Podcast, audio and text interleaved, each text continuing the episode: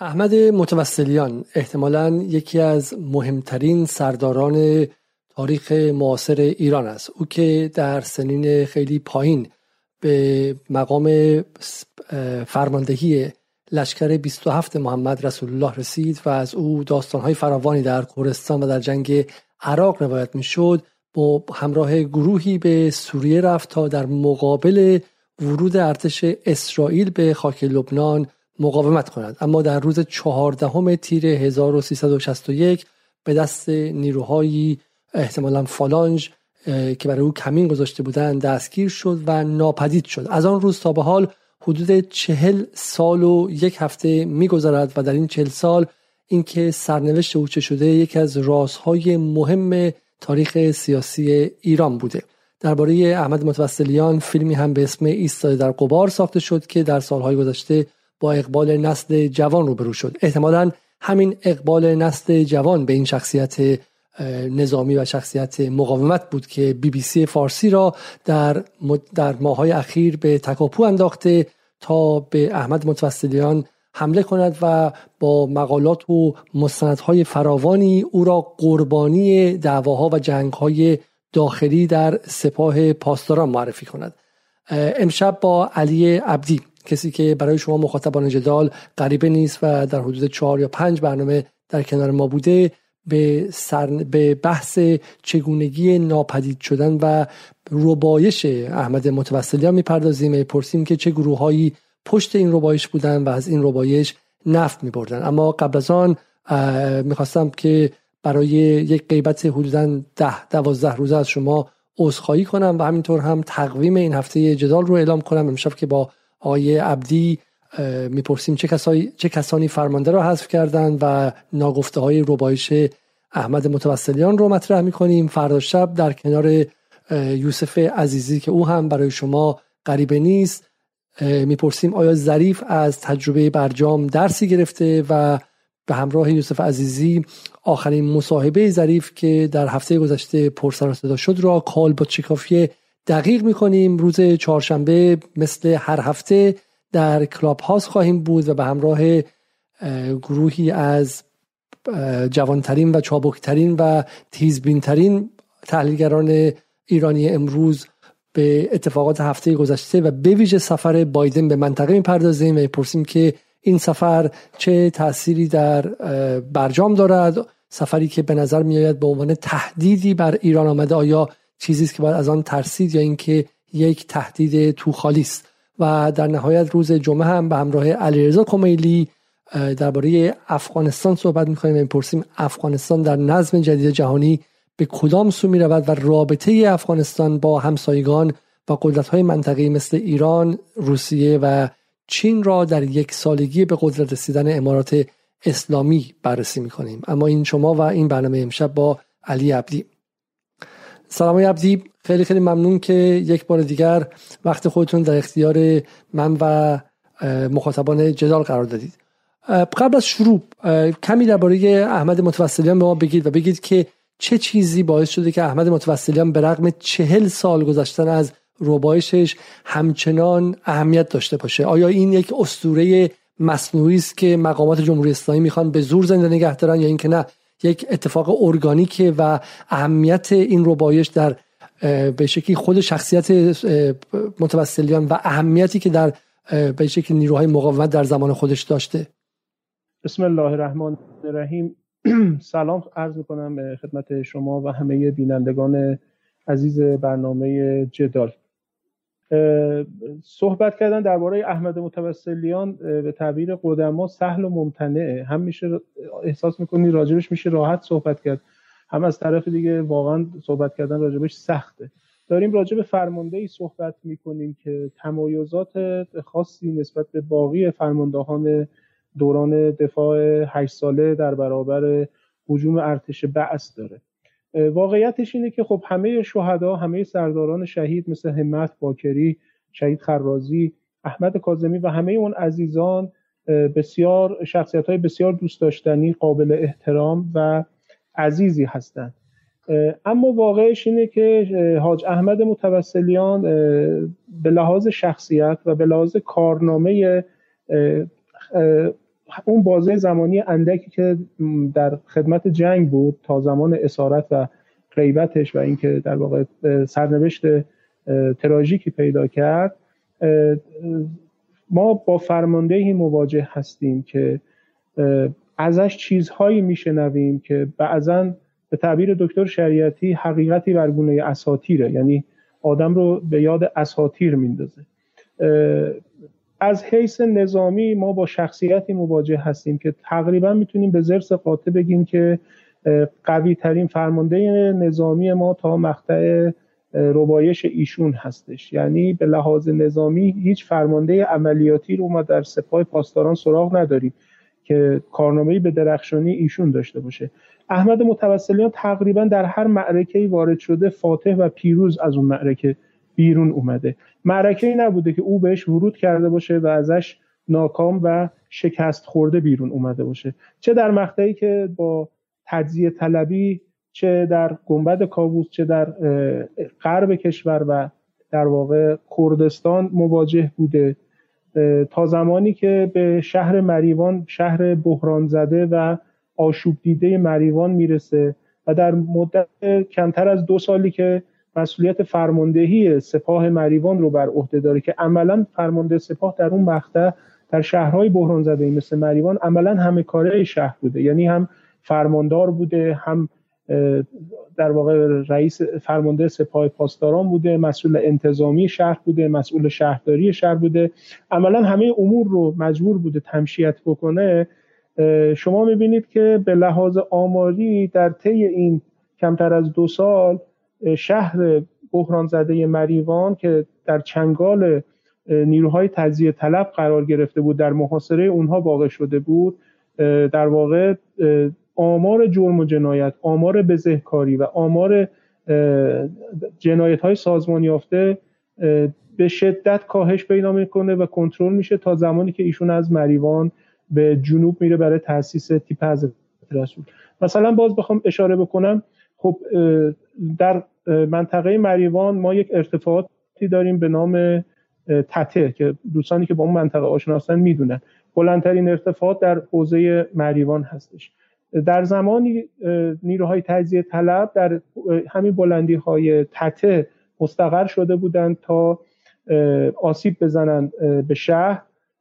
حاج احمد متوسلیان با یک طرح فریب بدون شلیک حتی یک گلوله با قافلگیری 100 درصد مقر نیروهای ضد انقلاب و تجزیه طلب در بلندی های تته رو تصرف می‌کنه. به نحوی که انقدر اینها قافلگیر شده بودن که اصلا به باورشون نمی گنجید کسی بتونه همچین عملیات فریبی رو انجام بده. چون تراکتایی رو پخش می‌کردن و اعلام می‌کردن که سپاه اگر واقعا خیلی ارزه داره بیاد و این تتر رو از ما پس بگیره.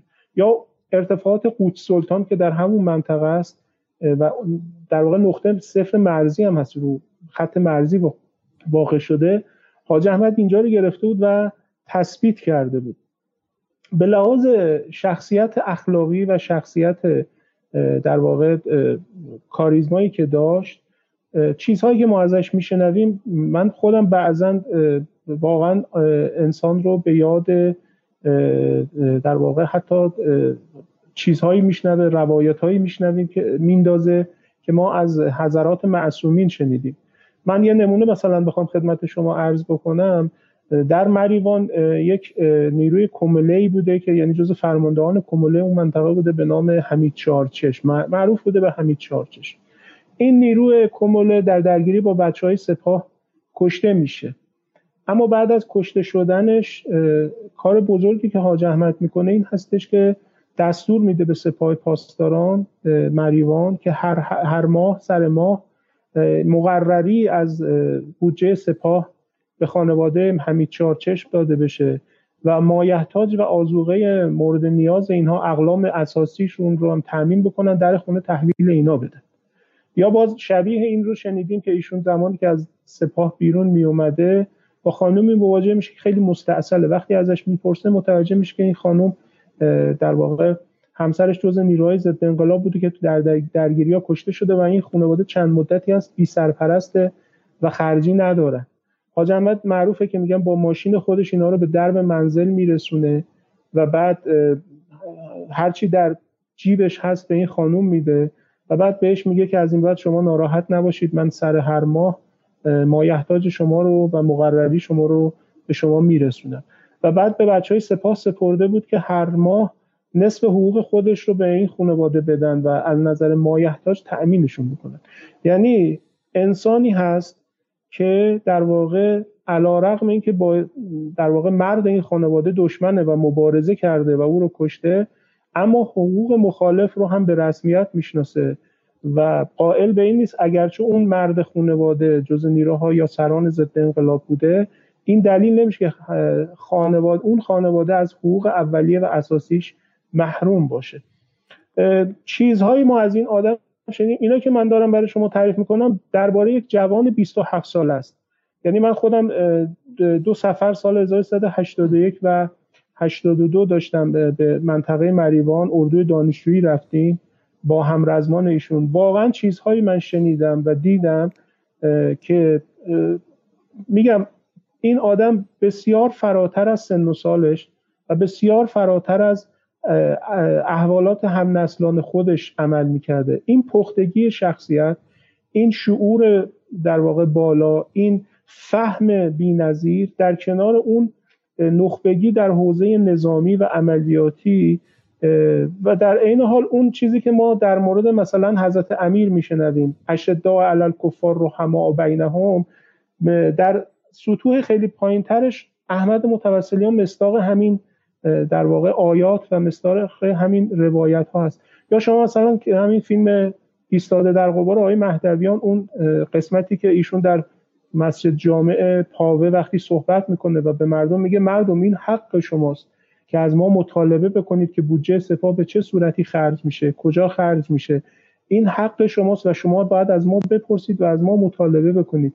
این نشون میده که این شخصیت در چه سطحی از فهم سیاسی و فهم مذهبی و اخلاقی قرار داشته؟ که علا رقم این که لباس رزم بر تن داشته خب ما می‌بینیم شخصیت های نظامی که در غرب عموما در فیلم ها به ما نمایش داده میشه که اینها عموما شخصیت هستن که در اوج شجاعت و در واقع شهامت رزمی عمدتا به لحاظ اخلاقی آدم های فاسدی هن قسی القلبن در کشتن هیچ ابایی ندارن. در صورتی که شما میگم اینها چون اصوه هاشون در واقع حضرات معصومین بودن سعی می‌کردن به همونا تمسک بکنن و در همون طریق حرکت بکنن.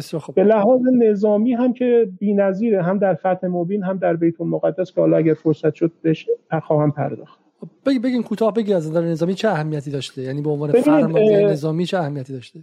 ببینید حاج احمد وقتی از آقای محسن رضایی ایشون رو و حاج همت رو و شهید شهبازی رو بهشون ابلاغ می‌کنه که تیپ حضرت رسول رو تشکیل بدن و به جنوب بیان برای اینکه قرار یک سازماندهی گسترده ایش صورت بگیره که مناطق اشغال شده جنوب رو نجات بده از دست صدام در بیارن خب اینا در کردستان جنگیدن تجربه جنگ چیریکی دارن تجربه جنگ کوهستانی دارن. این متفاوت از جنگیدن در دشت هوای غرب کشور آب و هوا و اقلیم متفاوت از خوزستان که دشت گرم شرجیه.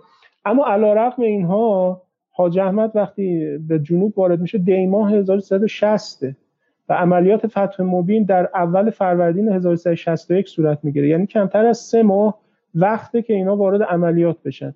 در کمتر از سه ماه حاج احمد متوسلیان تیپی رو سازماندهی می‌کنه که اسمش تیپه اما علا رقمه که اسمش تیپه با دوازده گردان وارد یازده یا دوازده گردان وارد عملیات فتح میشه در واقع در قد و قواره یک لشکر.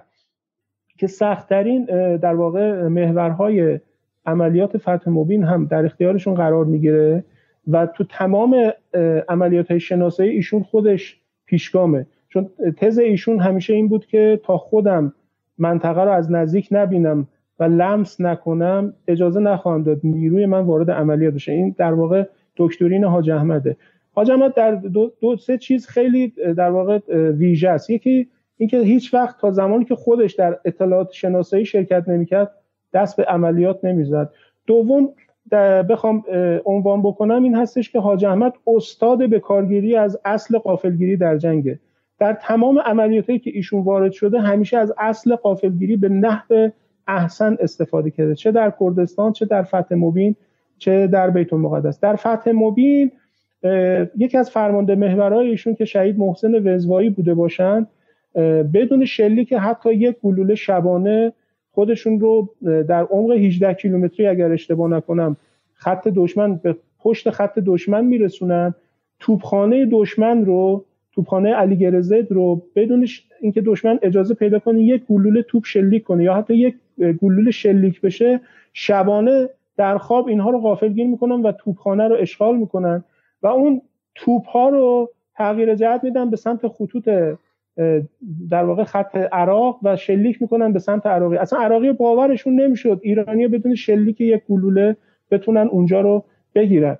یا سایت راداری که به شدت خط پدافندی محکمی داشت که این عزیزان می‌تونن اون سایت راداری عراق رو بگیرن که در صحبت های اخیر آیت الله خامنه هم دیدیم که اشاره کردن که تو این فتح سایت راداری اگر یک ساعت یا یک ساعت و نیم زودتر می‌رسیدن چون صدام اونجا مستقر بود می‌تونستن حتی صدام رو به اسارت در بیارن. یعنی اینقدر حرکت اینا سریع و کوبنده بود که حتی صدام نزدیک بود به اسارت در بیاد در ماجرای فتح خرمشهر هم ایشون در واقع سختترین محور بهشون داده میشه که محور در واقع اینها باید به سرعت خودشون به جاده آسفالت اهواز خرمشهر برسونن و بعد از روی جاده آسفالت اهواز خرمشهر به خرمشهر و پشت خرمشهر خط پدافندی تشکیل بدن که اجازه ندن عراقی از خرمشهر فرار بکنن. این که شما می‌بینید در عملیات فتح بیت المقدس فتح خرمشهر که چیزی نزدیک 19 هزار اسیر عراقی گرفتار میشه به دست نیروهای ایرانی عامل اصلیش حاج احمد و تیپ حضرت رسوله که راه فرار عراقی ها رو میبنده و اجازه نمیده اینا فرار بکنن و همه اینها در داخل خرمشهر گرفتار میشن و به اسارت نیروها در میان. باز از خصلت های ایشون همین عکسایی که ما الان دیدیم انقدر ایشون در واقع روش ایشون که اتخاذ شده از روش استادشون شهید محمد بروجردی بود چون اینها همه نیروهای محمد بروجردی بودن. ایشون ناصر کاظمی و همت و خیلی از بچه که در غرب بودن من همیشه میگم میگم شهید بروجردی مبدع دکترین قدرت نرم در جمهوری اسلامیه. شهید بروجردی روشش این بود. می‌گفت که اگر عاشق مردم کرد نیستی حق نداری در کردستان بمانی و بجنگی. این دکترین شهید بروجردی بود که به شاگرداش که از جمله حاج احمد هم رسیده بود اینه که شما می‌بینید وقتی داره مریوان رو ترک می‌کنه که بره جنوب تیپ حضرت رسول تشکیل بده مردم میگریستن.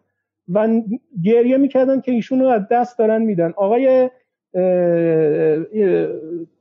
هادی حجازی فر بازیگر نقش ایشون تو ایستاده در قبار یه خاطر جالبی تعریف کرد. می‌گفت من در مریوان که این نقش رو بازی می‌کردم هر وقت اون گیریم سنگین روی من پیاده می‌شد و من شبیه حاج احمد می‌شد. برخورد مردم مریوان قدیمی ها با من یک جور بود. وقتی گیریم از من برداشته می‌شد و به چهره خودم برمیگشتم برخورد متفاوت می‌شد. وقتی به چهره حاج احمد می‌رفتم تدایی خاطرات می‌شد و با عزت و احترام محبت همیشه با من برخورد کرد یعنی علیرغم اینکه کمتر از دو سال اونجا بوده ایشون بعد از حدود سی و اندی سال اینقدر این خاطرات شیرین بوده و اینقدر این آدم دلها رو رو بوده بوده که با محبت با بازیگری که نقش او رو بازی می‌کرده در واقع برخورد می‌کردن. ایشون اونجا یک گروهی از همین کردهای مسلمان تشکیل میده به نام پیشمرگه های مسلمان کرد که من سال 82 که رفته بودم یکی از همون پیشمرگه ها که همین نام اهل سنت بودن.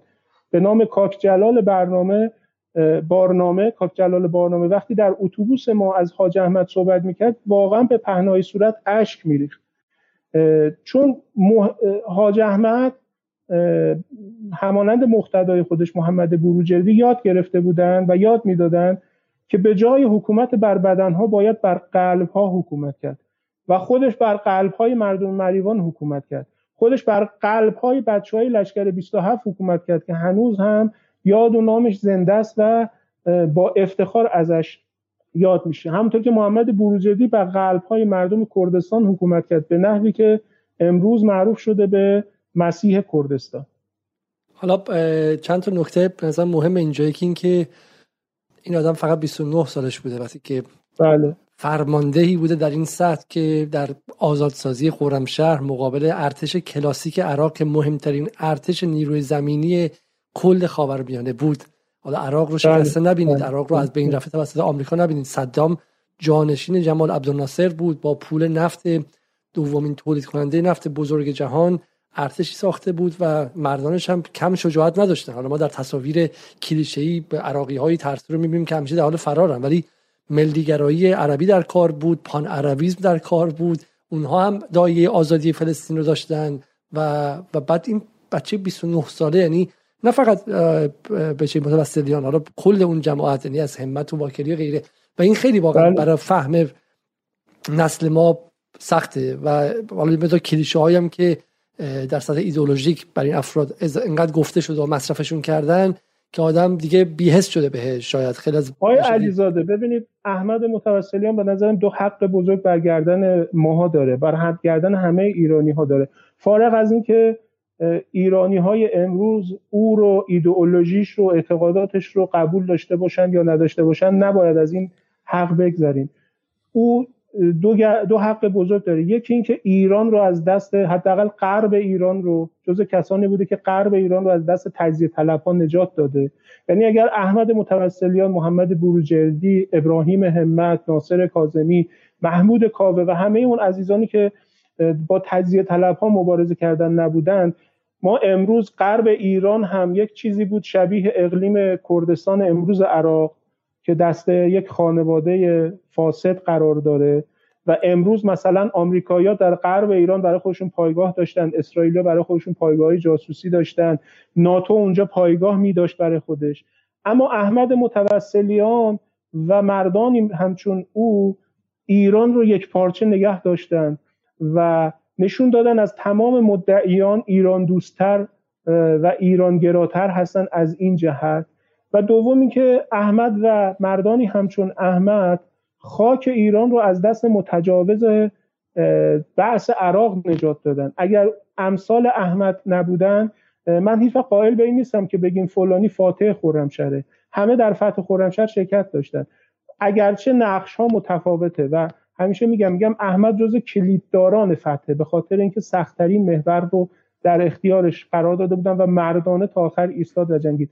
ولی واقعش اینه که امروز اگر خوزستان هنوز جزو خاک ایرانه خرمشهر هنوز جزو خاک ایرانه به خاطر وجود مردان بزرگی مثل متوسلیان همت باکری حسین خرازی و همه این مردانه. و احمد در این این خب درخشش خاص و با دو نکته برای اینکه خیلی احساس نشه که ما داریم واقعا پروپاگاندا می‌بریم دو سوال خیلی ساده من دارم. و بریم وارد بحث اصلی شیم. اولین بحث اینه که اینو توجه کنند. شما گفتین که همیشه تحقیق و تفحص خودش انجام می‌داد. درسته؟ بله, بله. عملیات یه مسئله بود یه مسئله بود. احمد می‌گفت تا خودم دستم به جاده آسفالت نخوره آسفالت رو لمس نکنم اجازه نمیدم نیروم تا اونجا پیشروی بکنه. این نکته مهمه اینو من یاد حرف قاسم سلیمانی میندازه که میگفتش که در مورد فکر در مورد باکری می‌گفت. می‌گفت همیشه می‌گفت بیاین نمی‌گفت برید. بله. من مقایسه بله. می‌کنم با بعضی از سیاست مدارای ایران که مثلا چند سال پیش گفته بودن که برید از مردم یمن یاد بگیرید. مثل اونها مقاومت کنید. یعنی برید برید یاد بگیرید. حالی که این این بچه ها همیشه می‌گفتن بیاید بیاید. یعنی جایی بله. که خودشون رفته بودن از بله. جلوتر از خط مقدم. یه قدم جلوتر از خط مقدم می‌گفتن بیاین. و این بود که اون جنبش اجتماعی هم به وجود می آورد هیچ وقت اینها بالانشین نبودن در همون سطح نظامی. ایشون تو عملیات مجروح شد چون خودش در خط مقدم می جنگید خاطراتش هست که خودش توپ 106 می‌زده کلاش می‌گرفته دست میره رو خاکریز و ترکشی تو رون پاش می‌خوره و اینم باز از ویژگی های عجیب غریب تو فیلم ایستاده در غبار هم فکر کنم اینو نشون میده. برای اینکه بیهوش نشه و اسرار جنگی رو به صورت ناخودآگاه در حین بیهوشی افشا نکنه اجازه نمیدن بیهوشش کنن. و بدون بیهوشی این در واقع ترکش رو از سفیده رون ایشون بیرون می‌کشن و دوستان می‌دونین سفیده رون چقدر دردآوره. انقدر ایشون درد کشیده بود که می‌گفتن این مردمک چشم دیگه دیده نمی‌شد کلا چشم سفید شده بود. با همه این درد و رنجی که کشید اجازه نداد بیهوشش کنن. فقط و فقط به خاطر اینکه در بیهوشی موقع اسرار جنگی و نظامی رو خدایی نکرده افشا نکنه. میگم می‌خوام بگم با چنین شخصیت عجیب غریبی یعنی واقعا در قوارش سن سال خودش. در 29 سالگی حالا من می‌خوام گمان می‌خوام بله. مخاطبای 29 ساله زیادی ما داریم. خب من خودم در 29 سالگی وقتی نگاه می‌کنم مثلا کجا بودم خیلی متفاوته. ولی دو تا مسئله است. یکی این که این جنس تعاملات داخل سپاه خیلی مهمه. چون به نظر بله. من در این سالها چیزی که داره بهش حمله میشه خیلی زیاد همینه. اینی که ما با که سپاه عملا یه جوری یه, یه فضای بدون یه برابری خواهانه است. یعنی هیچ کس بالا و پایین انگار نیستش. از فرمانده تا پایین همه یه کاری می‌کنن. این نیست من فرمانده. و خیلی جالبه چون ارتش یکی از سلسله مراتبی ترین ساختارهای ساخت بشره یعنی بشر ساختارهای سلسله مراتبی زیادی ساخته در این ده هزار سال تاریخ مدونش و قبلش. و ارتش خب معروفه که اصلا شما به اساس سلسله مراتب ساخته میشه و برای من جالبه که اینها یک سیستم جدیدی ساختن که درش سلسله مراتب نبود یعنی متوسلیان بله. فرمانده بله. می‌رفت آرپیچی بله. می‌زد می‌رفت اون کار انجام می‌داد و حالا که میگین رابطه با دشمن همینطور غیره و این در مورد تاکتیک های جنگی من این سوال دارم از شما و بعد از این بحث عبور کنیم از کجا یاد گرفته بودن؟ اینا که نه دانشکده افسری رفته بودن نه سواد انگلیسی داشتن نه خارج درس خونده بودن نه مثل خلبان های نیرو هوایی آمریکا دوره دیده بودن. به سوال واقعی می‌پرسم نمی‌خوام بله. شعاری به من جواب ندین همت بله. باکری اینا مثلا تو 23 4 سالگی چی می‌دونستن از دنیا؟ چطوری می‌تونستن تاکتیک جنگی اختراع کنن؟ واقعش اینه که واقعا سوال درستیه و به راحتی هم نمیشه بهش جواب داد. ولی درباره احمد حداقل تا یه حدیش رو می‌تونم جواب بدم. اون همین هستش که احمد جز معدود فرماندهان سپاهی که دوره خدمت نظام وظیفه رو قبل از انقلاب گذرونده و سال 52 به خدمت زیر پرچم فراخونده میشه و ایشون به در واقع یگان زرهی در اصفهان اعزام میشه و رسته تانک رو پشت سر می‌گذاره. یکی از دلایلی که ایشون در دو عملیات فتح مبین و بیت المقدس درخشش بالایی داره به خاطر اینکه با تانک و نیروی زرهی خیلی آشنایی بالایی داره و از اون دانایی و از اون دانسته ها استفاده می‌کنه. ولی باز اون دانایی و دانستهای دوره خدمت سربازی کسانی که گذراندن می‌دونن انقدری نیست که از شما یک فرمانده قدر میدانی درست بکنه. و اینها به نظر من بخش حالا اعتقاد شخصی خودم رو میگم بخش عمده ایش رو من به خاطر اخلاصی که این اینها داشتن به خاطر اعتقاد و ایمانی که داشتن عنایتی بوده که بهشون شده بود. ولی واقعا در این قد و قواره در سن 20 مثلا 5 سالگی 27 سالگی علیرغم که شما دوره خدمت نظام وظیفه هم گذرانده باشی نمیاد یه نفر اینقدر مسلط. میگم ایشون حالا با جزئیات وقت نیست من بگم. از این اصل قافلگیری چنان استفاده کرده که من نظیر ایشون رو در جنگ دیگه نمی‌بینم. یه نکته که جالب اینجا بگم این هستش که ببینید احمد متوسلیان من همیشه تعبیر می‌کنم میگم احمد شمشیر بران حسن باقریه. حسن باقری که ما در آخرین روزهای زمستان می‌شناسیم با اون فیلم. ببینید حسن یک استراتژیسته اما برای اینکه استراتژیاش در روی زمین و در صحنه میدان به خوبی پیاده بشه یک فرمانده قدر میدانی می‌خواد. و احمد این فرمانده قدر میدانی است لذا شما می‌بینید در قرارگاه نصر قرارگاهی که فرماندهش حسن باقریه که محورهای سخت فتح مبین و بیت المقدس رو بهش میدن با وجود احمده که فتوحات نصیب حسن باقری میشه و پیروز حسن باقری چه در فتح مبین که گفتم و چه در بیت المقدس. اما همین حسن باقری دو ماه بعد از در واقع عملیات بیت المقدس در رمضان دیگه احمد متوسلیان رو نداره. لذا شما می‌بینید که ما در رمضان به تعبیر خود همون عزیزان می‌گفتن عدم الفتح ما با عدم الفتح مواجهیم. چرا؟ چون حسن هست اما احمد نیست. این خیلی نکته مهمیه که حتی حسن باقری هم یعنی نبود احمد به نظر من تا آخر جنگ اثرش کاملا مشهوده و این اثر با شهادت خود شهید باغری در زمستان سال 61 تشدید میشه. یعنی فقدان این دو عزیز به نظر من تا آخر جنگ اثر وضعی خودش رو نشون میده. چرا؟ چون ببینید آیه علیزاده جنگ مقوله هست که آمیخته است با ابتکار عمل. هر طرف جنگ ابتکار عمل بیش بیشتری داشته باشه در جنگ توفیق بیشتری داره. جنگ دو تا فاکتور اساسی می‌خواد. یکی جرأت و جسارت یا انگیزه و یکی ابتکار عمل. اون چیزی که امروزه بهش میگیم نبرد متقارن یعنی شما با حداقل امکانات اگر ابتکار عمل داشته باشید می‌تونید بزرگترین ارتش ها رو به شکست بکشونید. کاری که مثلا اماد مغنی در سال 2006 در جنگ 33 روزه با ارتش تابون دندان مسلح اسرائیل کرد که حالا اگر فرصتی بشه انشالله یه روزی من بهش خواهم پرداخت. احمد از همین جنس آدم هاست. کسانی که با احمد زندگی کردن من باشون صحبت کردم غیر از مسئله شجاعت شجاعت بینظیری که این آدم داشته که واقعا شجاعت عجیب غریبی داشته این مسئله ابتکار عمل که تو بحث اصل غافلگیری که خدمت شما گفتم و عملیات فریب خوش خیلی به وضوح نشون میده این آدم دو تا عملیاتش به یک روش و یک تاکتیک انجام نشده. در هر عملیات یک روش و یک تاکتیک جدید خلق کرده. این نشون دهنده ذهن فوق بالا و توانمند و مبتکر ایشون داره. ایشون هستش. لذا از این حیث هم درخشش یک از در واقع عوامل اصلی درخشش ایشون اون مبتکر بودن شخصیت ایشون هست. حالا شما گفتین واقعا وارد بحثمون داره خود از اصل موضوع دور میشه ولی واقعا من گمان می‌کنم که به خاطر انقلاب در انقلاب چون یک انفجاری از انرژی اجتماعی اتفاق میفته شما اعتماد می‌کنید. از بچه 15 ساله گرفته تا یه کشاورز.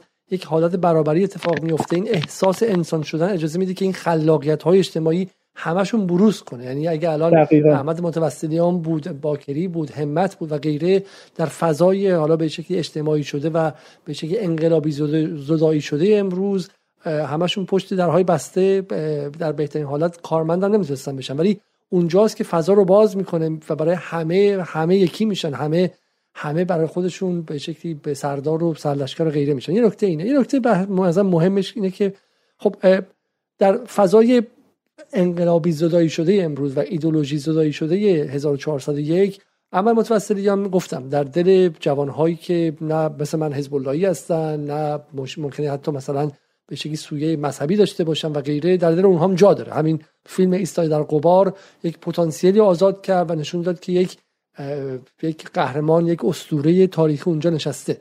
حالا من فقط یک پرانتزی باز کنم و بگم و واقعا دردناکه که جنگ 8 ساله ایران و عراق که مهمترین بلندترین جنگ قرن بیستمه و مهمترین جنگ گمانم تاریخ ایران هستش. اینقدر از حافظه بخشی از جوانان ایران بیرونه. و همونطور که عبدی گفتن فارغ از اینکه شما اصلا به هر اعتقاد مذهبی دارید ندارید. به جمهوری اسلامی علاقه دارید اصلا دشمنش هستید. شما می‌خوایم فردا صبح جمهوری اسلامی رو برکنار کنید حکومت سکولار دیگه بذارید. با این حال جنگ 8 ساله ایران اصلا ازش نمی‌تونید بگذرید و تاریخ اون جنگ رو شما این ندونید تاریخ خودتون رو نمی‌دونید. امروز ایرانی که ایستاده محصول اون جنگه. تمام رنجی که ایران در اون 8 سال کشید به خاطر نداشتن ادوات به خاطر انزوای جغرافیایی که در ذات ایرانه در این چند هزار سال. انزوای جغرافیایی که در منطقه است که از نظر قومیتی و از نظر مذهبی همسایگانش باش تفاوت دارن خب؟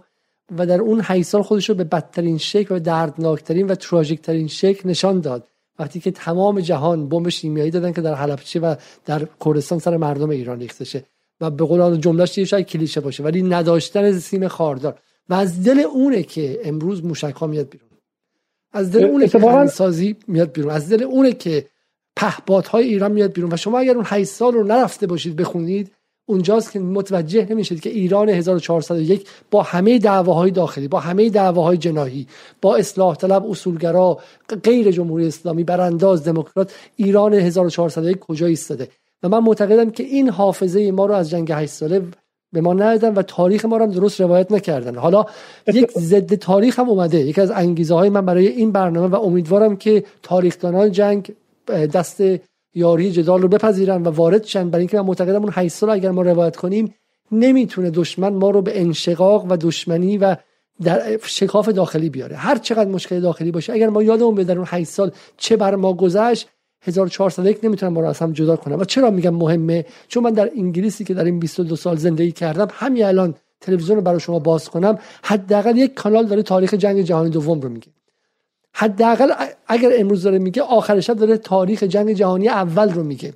انگلیسی ها به این علت انگلیسی هستن که از تاریخ رشادت هاشون در جنگ هایی که تازه توسعه طلبانه بوده. تازه بله، بله. به شکلی همسایه آزارانه بوده امپراتوری بله. بوده نه جنگ دفاعی که مقدس دفاعی که حق اولیشون باشه. حداقل یک کانال الان داره جنگ جهانی دوم میگه یک کانال جنگ جهانی اول رو میگه و نمیگذره از اون خاطر اون خاطره رو مرتب تزریق می‌کنن به ذهن به ذهن به ذهن نسل های مختلف. و اتفاقی که داره میفته اینه.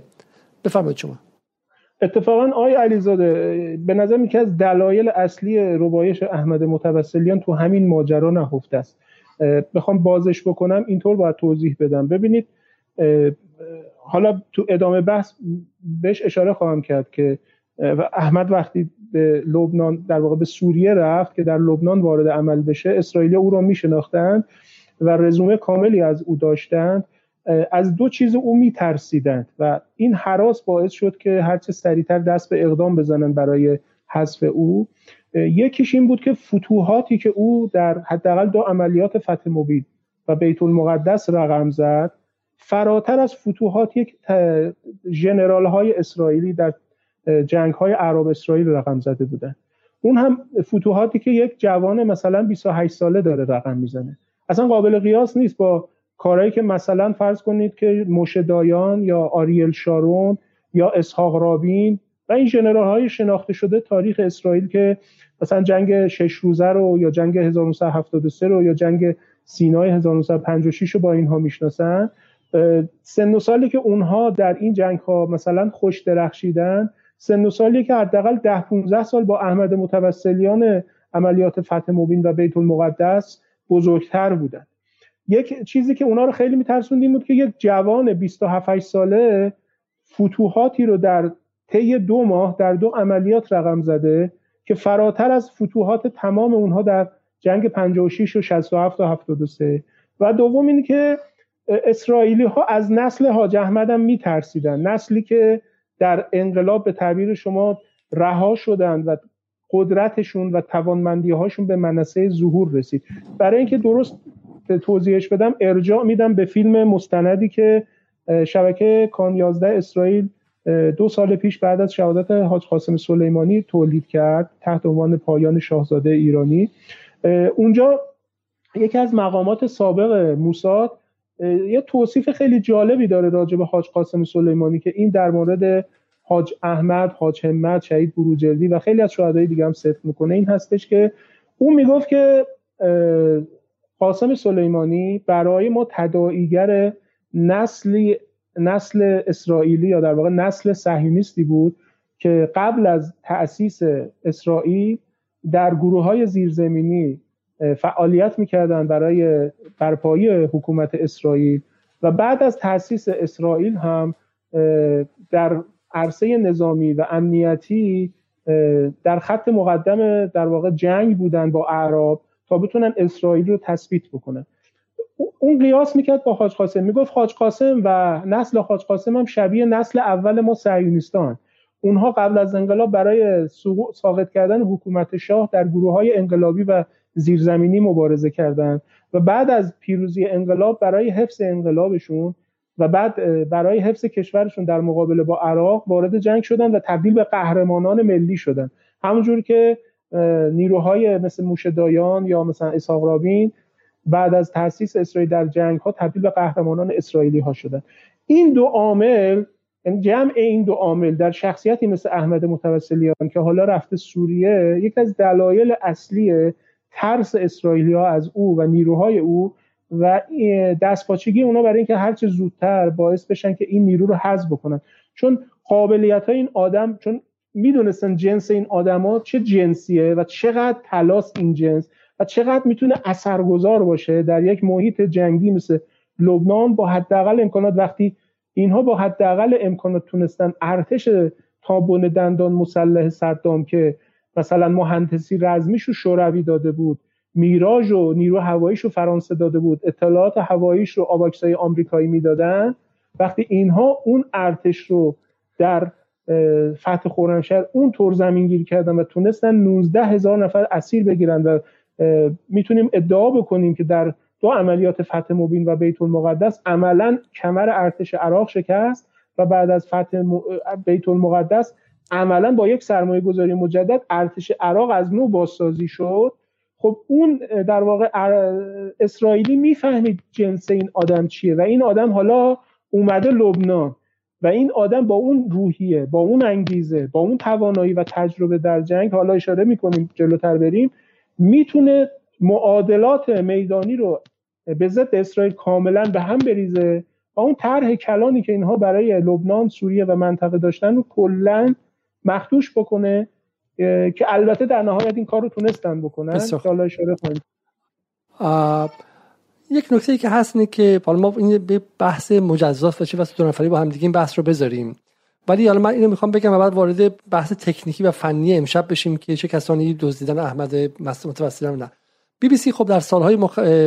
اخیر تلاش خیلی وسیع کرده به ویژه توسط آقای حسین باستانی که روی به شکلی تاریخ جنگ ایران شکاف باز کنه.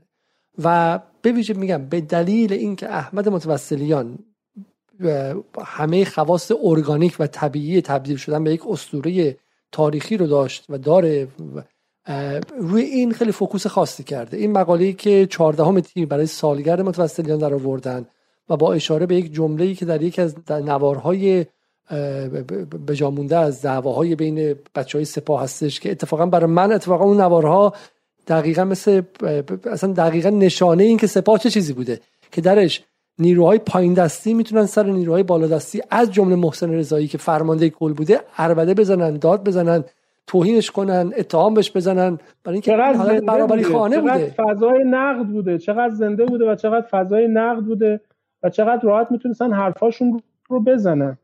این خیلی مهمه. یعنی در یک سازمان نظامی که همه چیز از بالا به پایین و همه چیز در واقع ارشدیت همه چیز رو تعریف می‌کنه در یک همچین محیطی رأس فرماندهی رو به چالش کشیدن و او هم داره گوش میده و داره جواب میده و نشون میده فضا چقدر زنده است سازمان چقدر زنده است چقدر فضای نقد هست و چقدر پویایی وجود داره که راحت می‌تونن به چالش بکشن و او هم داره خیلی راحت با تو معنینده داره پاسخ میده. خیلی عجیبه. در واقع تصویری که به وجود میاره جای دشمن رو بی بی سی متخصص تغییر جای قاتل و مقتوله جای قربانی و به شکلی کسی که جنایت کرده و باور نکردنیه تصویر رو روایت طوری روایت می‌کنه که انگار درون سپاه دعوا بوده از دست احمد متوسلیان می‌خواستن خلاص شن فرستادنش دنبال نخود سیاه بره سوریه که بعد اونجا توسط مثلا اسرائیل از بین بره و احتمالا خودشون هم گرا داده بشن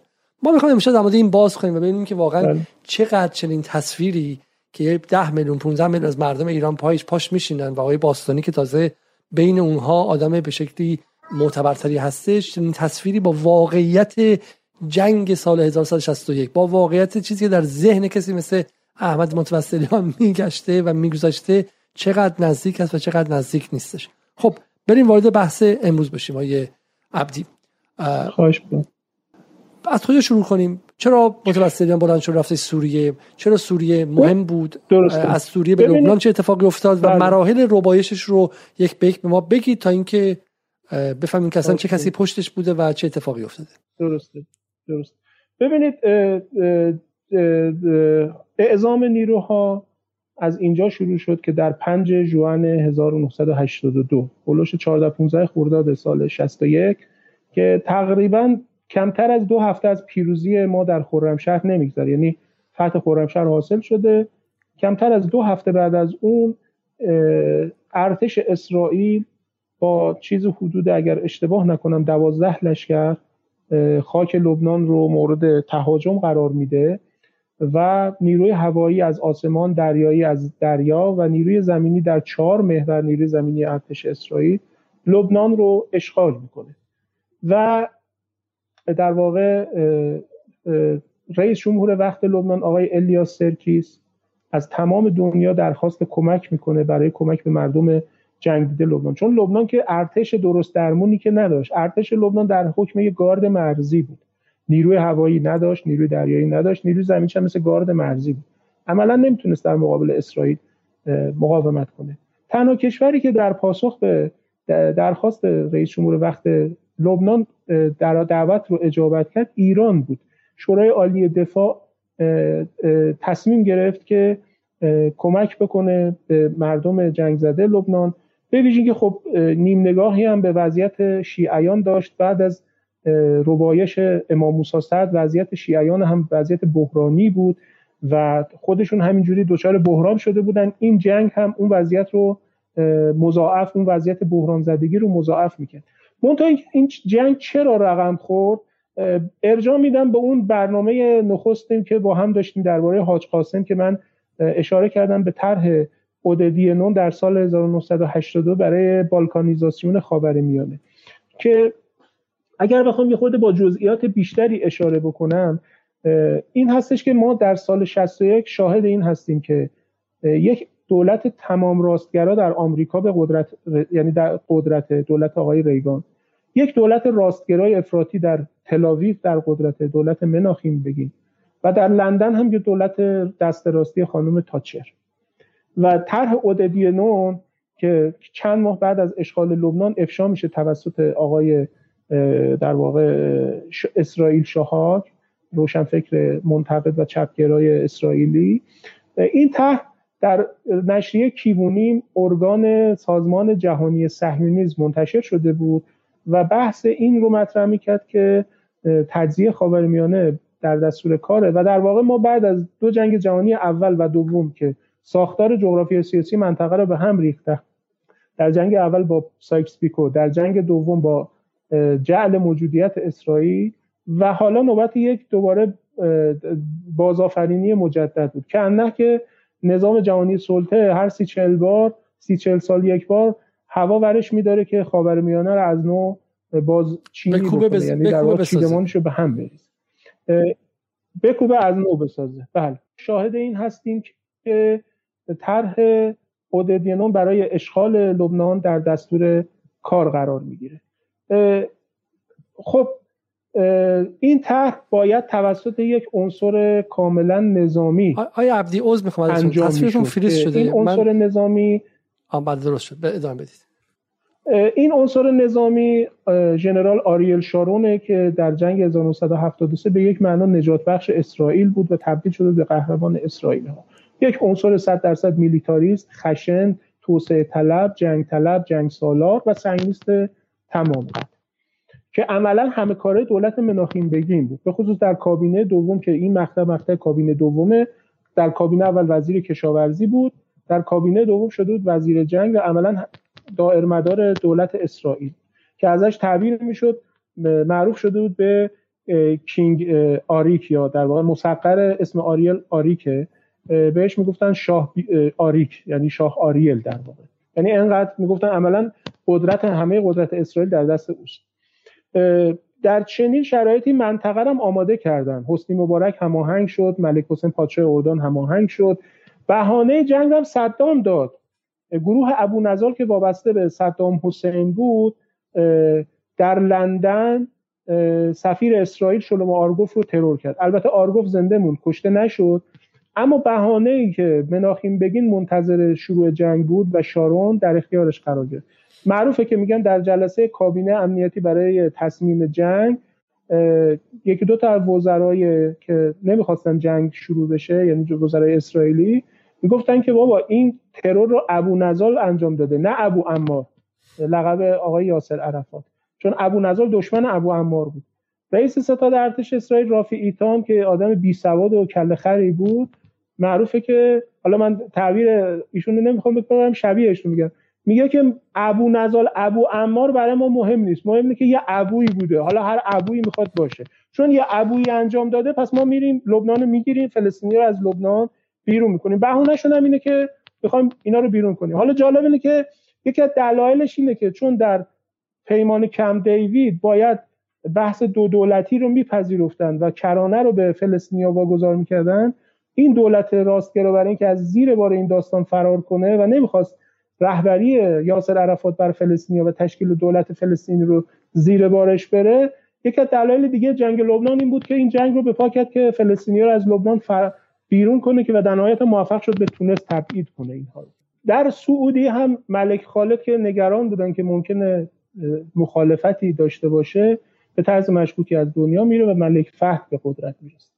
این جنگ برای صدام هم آورده داشت. چون بعد از فتح خرمشهر عملا گفتم کمر ارتش عراق شکسته بود و نیاز به بازسازی و نوسازی جدی داشت و صدام نیازمند یک فرصت و وقت مختنمی بود که حمله اسرائیل به لبنان این فرصت رو در اختیار اسرائیل قرار عراق و صدام. لذا می‌بینیم که در حقیقت صدام هم موافق این عملیات و موافق این حمله هستش. در چنین شرایطی اسرائیل به لبنان حمله می‌کنه و الیاس سرکیس درخواست کمک داره. تنها ایران هست و سوریه. منتها خب سوریه هم آسیب می‌بینه. چرا؟ در همون روز اول جنگ پدافند هوایی سوری ها خطوط پدافندیشون موشک های در واقع سام 6 و سام 7 که اینها در دره بقا مستقر کرده بودن توسط عکسای ماهواره‌ای که CIA به اسرائیلیا میده در همون یکی دو روز اول حمله هوایی تمام اینا رو اسرائیلی از بین می‌برن. حتی هواپیمای سوری وقتی بلند میشن که مقابله به مصر بکنن تعداد زیادشون از بین میره و عملا سوریه هم نمی‌تونه کار جدی در لبنان انجام بده. سازمان صاف 60 هزار نیرو داره ولی به خاطر اینکه در مقابل ارتش اسرائیل خود باخته است و نمی‌تونه اعتماد به نفس نداره انگیزه لازم نداره در صورتی که واقعا اگر اعتماد به نفس داشتن و انگیزه داشتن با این 60 هزار نفر واقعا می‌تونستن اسرائیلی ها رو بیچاره کنن. یک نیروی زمینی قوی داشتن واحد زرعی داشتن تانک داشتن کاتیوشا داشتن. امکانات خیلی خوبی داشت صاف در این مقطع.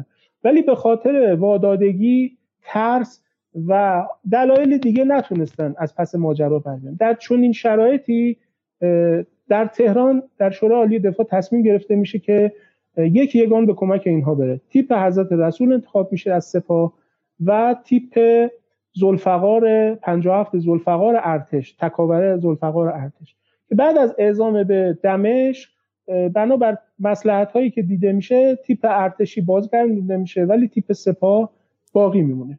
اما مسئله این هستش که در موقعی که بچه های سپاه دارن اعزام میشن به سوریه واقعش اینه که احمد متوسلیان برای اسرائیلیا چهره ناشناخته این نیست. این به نظر من نکته اولی که باید بهش توجه بکنیم. دلیلش چیه؟ چند دلیل رو خدمت عزیزان عرض می‌کنم. اولیش اینه که احمد متوسلیان عضو گروه تویدی صف بوده و قبل از انقلاب سابقه فعالیت سیاسی داشته مبارزاتی داشته. توسط ساواک بازداشت شده در زندان قلعه فلک الافلاک. حتی حکم اعدام می‌گیره با یک درجه تخفیف به حبس ابد تقلیل پیدا می‌کنه و در نهایت در سال 50 در بحبوح انقلاب از زندان رهایی پیدا می‌کنه. یک پیمانی بود در قبل از انقلاب بین ساواک شاه با موساد اسرائیل به نام پیمان کریستال. این پیمان پیمان همکاری های عمیق اطلاعاتی امنیتی بوده بین شاه و اسرائیل در واقع ساواک و موساد. در این پیمان تبادل اطلاعات صورت می گرفت یکی از محورهای اصلیش تبادل اطلاعاته. چون خیلی از مبارزین انقلابی قبل از انقلاب در اردوگاه های فلسطینی و لبنانی در سوریه و لبنان آموزش می‌دیدن اسرائیلی خیلی از این اطلاعات رو داشتن چون چند بار به این اردوگاه های فلسطینی حمله کرده بودن و اسناد اینا رو با خودشون برده بودن یک فرس بلند بالایی از کسانی که در دهه 1970 در کمپ های فلسطینی آموزش دیده بودن داشتن. تو تبادل اطلاعات ساواک پرونده مخالفین سیاسی خودش مخالفین مبارز رو به موساد منتقل می‌کرد و موساد بر اساس اون لیست به اینا پاسخ می‌داد که اینا در کمپ ها آموزش دیدن. اگر در آموزش دیدن در کدوم کمپ زیر نظر کدوم فرماندهای فلسطینی و به چه مدتی؟ احمد متوسل بله این سندی که ما داریم می‌بینیم جز همون معاهده یا در واقع پیمان کریستاله که سنداش جز اسناد باقی مونده از ساواکه. سندی که داریم الان می‌بینیم. احمد متوسلیان هم خب پرونده داشته و این پرونده طی پیمان کریستال معاوضه شده بوده برای کسب اطلاعات که ببینن اینشون در کمپ های فلسطینی دوره دیده یا نه. اسرائیلیا روش کارشون اینه. هر پرونده دستشون می‌رسه اینو در بایگانی خودشون ذخیره می‌کنن یه روز به کار میاد. میشل است... ویکتور استروفسکی افسر فراری موسا در سال 1986 در خاطراتش راه نیرنگ اشاره می‌کنه. میگه من در دوره آموزشی موسا در سال 1983 وقتی به کامپیوتر مرکزی موساد می‌رفتیم آموزش می‌دیدیم به ما گفتن در بایگانی مرکزی کامپیوتری موساد بیش از یک میلیون پرونده موجوده. من این سوال می‌پرسم مگه تعداد مبارزین فلسطینی چقدر بوده که موساد یک میلیون بیشتر از یک میلیون پرونده در اختیار داشته؟ خیلی از این پرونده پرونده های مخالفین سیاسی در کشورهای خاور میانه بوده. چون موساد در واقع تمام خاور میانه رو هیته عملیاتی خودش می‌دونسته و از تمام اینها سعی می‌کرده پرونده داشته باشه. حالا یا برای معامله یا برای مچگیری یا برای سوء استفاده و هر امکان دیگه ای شد که شما تصور مرحله بعد بعد از بعد از انقلاب اسلامیه. ببینید قبل از انقلاب اسرائیل در تهران یک ایستگاه مرکزی اطلاعاتی در پایتخت داشته در همین سفارتی که امروز به نام سفارت فلسطین می‌شناسه سه پایگاه جاسوسی در مریوان ایلام و آبادان داشته. یک پایگاه اطلاعاتی هم در کردستان عراق در منطقه اربیل داشته در منطقه در واقع خانوادگی بله بارزانی ها که قبلا توی گفتگویی که درباره ماجرای اربیل داشتیم مفصل بهش پرداختیم. پس اسرائیل در ایران یک ایستگاه مرکزی اطلاعاتی سه پایگاه در غرب ایران و یک پایگاه در کردستان عراق داشته و یک شبکه زیتون هم در ایران داشته. اینم علاوه بر همینا یک شبکه اطلاعاتی به نام زیتون. احمد متوسلیان قبل بعد از انقلاب فرمانده سپاه مریوانه. به تعبیر حسین فردوس چون ما این اطلاعات از حسین فردوس داریم در هر کدوم از این پایگاه اطلاعاتی در مریوان ایلام آبادان حداقل 100 نفر کار اطلاعاتی می‌کردن برای اسرائیلیا. بعد از پیروزی انقلاب شبکه زیتون اسرائیل رو که تخمش که ملخ نخورد. اعضای بله این آقای شابتای شاویته که حالا بعدا بهش می‌پردازیم. ایشون افسر موساد بوده که از 1965 تا 1969 رئیس پایگاه اطلاعاتی موساد در آبادان بوده. این اکثر مال همون موزیف های مخصوص خوزستان و اون منطقه است. این هم عکسای آقای شاویت در تهران به همراه داوید کرون رئیس ایستگاه موساد در تهران و همسرش و اینم آقای شاویت با دخترشون در همین آبادان که در خونه سازمانی که بوده و اینم در کردستان. حالا در مقطع 1361 به آقای شاویت هم اشاره خواهیم کرد و بهش خواهیم پرداخت. بنابراین احمد در جای فرمانده سپاه که تا چند ماه قبل از حضورش شبکه اسرائیل اینجا داشته کار می‌کرده و تمام حرکات او رو رصد می‌کردن یعنی شبکه شمال شبکه بارزانیا که موسوم بوده در اسناد ساواک ازش با نام شبکه شمال یاد شده و شبکه‌ای که در مریوان بوده احمد رو رصد می‌کرده. اسرائیلی هم روششون اینجوریه. وقتی یه پرونده رو بایگانی می‌کنن راکت نگه نمیدارن. با اطلاعات بروز اینو قنیش می‌کنن. پروردهش می‌کنن قطورترش می‌کنن. این فقط این پرونده اینو توضیح بده. این سند درباره همین واقع پروژه شماله درسته؟ بله بله. این شبکه در واقع شبکه جاسوسی مشترک ساواک و موساد در کردستان عراق موسوم به شبکه شماله که پولش رو و هزینهش رو و سلاحش رو ساواک می‌داده بهره برداریش رو موساد اسرائیل می‌کرده. بسیار اتفاقا امروز جالب آقای علیزاده یه مطلبی میخوندم که نوشته در سال 1972 که موساد یک عملیات بزرگی طراحی کرد که آخرین بقایای یهودیان عراق رو از عراق خارج خارج بکنه از این شبکه استفاده کرده. و کردهای پیشمرگه بارزانی رو بنابر آدرس هایی که از یهودیان در تمام خاک عراق داشته در بغداد و جای مختلف کردها رو میفرستادن در خونه این یهودی ها قرار رو باشون میبستن یعنی بهشون می‌گفتن مثلا سه روز بعد ساعت فلان فلانجا باشید که قرار شما رو خارج بکنن. و از طریق همین شبکه و همین عوامل کرد یهودی ها رو از عراق خارج می‌کنن. یعنی همین نیروهای بارزانی. بنابراین احمد متوسلیان بعد از انقلاب این پروندهش راکت نبوده. این که میگم شناخت کامل داشتن از این جهته. شبکه شبکه مریوان و شبکه در واقع شمال و بعد هم که ایشون برای به عنوان فرمانده تیپ خوزستان میره شبکه آبادان اینها رصد می‌کردن. نه فقط ایشون رو سپاه رو. چون سپاه در اول انقلاب بزرگترین معمای نظام جهانی سلطه از انقلاب اسلامی بوده. یعنی در انقلاب اسلامی هیچ نهادی پر رمز و رازتر از سپاه نبود و هیچ برای هیچ نهادی به اندازه علاقه وجود نداشت که ازش اطلاعات داشته باشن. به خصوص از چهرههای شاخص. و چهرههای اثرگذار. خب احمد جز اهداف اصلیه چون نقشش در کردستان و بعد در جنگ کاملا مشخصه و بیشترین زوم رو رو چهرهایی مثل احمد داشتن این. این, این عکس توضیح بدین کمی این آقای الیزر تسفری سمت چپ اولین نفر از چپ آخرین رئیس ایستگاه موساده که قبل از اینکه به تهران بیاد رابط موساد با کردهای بارزانی بوده. سمت راست اولین نفرم آقای تسفری. این هم آقای تسفری در کردستان عراق هستش که عکسای قبلیش هم دیدی بله ایشون آقای تسفری در کردستان عراق هستند بسیار خوب. پس اون واقعا پس ما با اینکه مخاطب این مخاطب گیج نشن در واقع بتونن در دنبال کنن پس ما داریم میگید شما داریم میگید که احمد متوسلیان برای موساد آشنا بوده. موساد از همه فعالان سیاسی قبل از انقلاب به واسطه ساواک و به واسطه پروژه شمال و به واسطه به شکلی کریستال. اطلاعات داشته پرونده داشته. می‌دونسته که احمد متوسلیان کیه. از طرف دیگه شما گفتید که درخشش احمد متوسلیان در عملیات فتح المبین و عملیات آزادسازی خرمشهر طوری بوده که اسرائیلی ها رو نگران کرده که این فرد به قول شما جملهش این بود که شبیه به فرماندهان ارشد ما در زمانی بود که حالا اسرائیلی ها بر خودشون یک حقانیتی قائل بودن بعد از داستان بله. هولوکاست و بعد از اخراج از بله. اروپا و فکر بله. می‌کردن که دارن برای شکلی آزادی قوم یهود میجنگن و غیره و این رو یاد اون موقع مینداختش خب برای همین شما میگید که متوسلیان براشون آشنا بود. مدرک دیگه هم هستش؟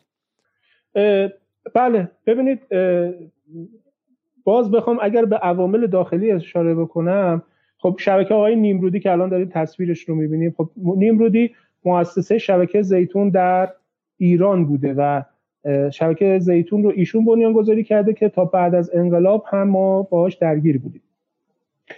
اگر بخوام باز به این مسئله اشاره بکنم بد نیست یک بحثی رو باز بکنم.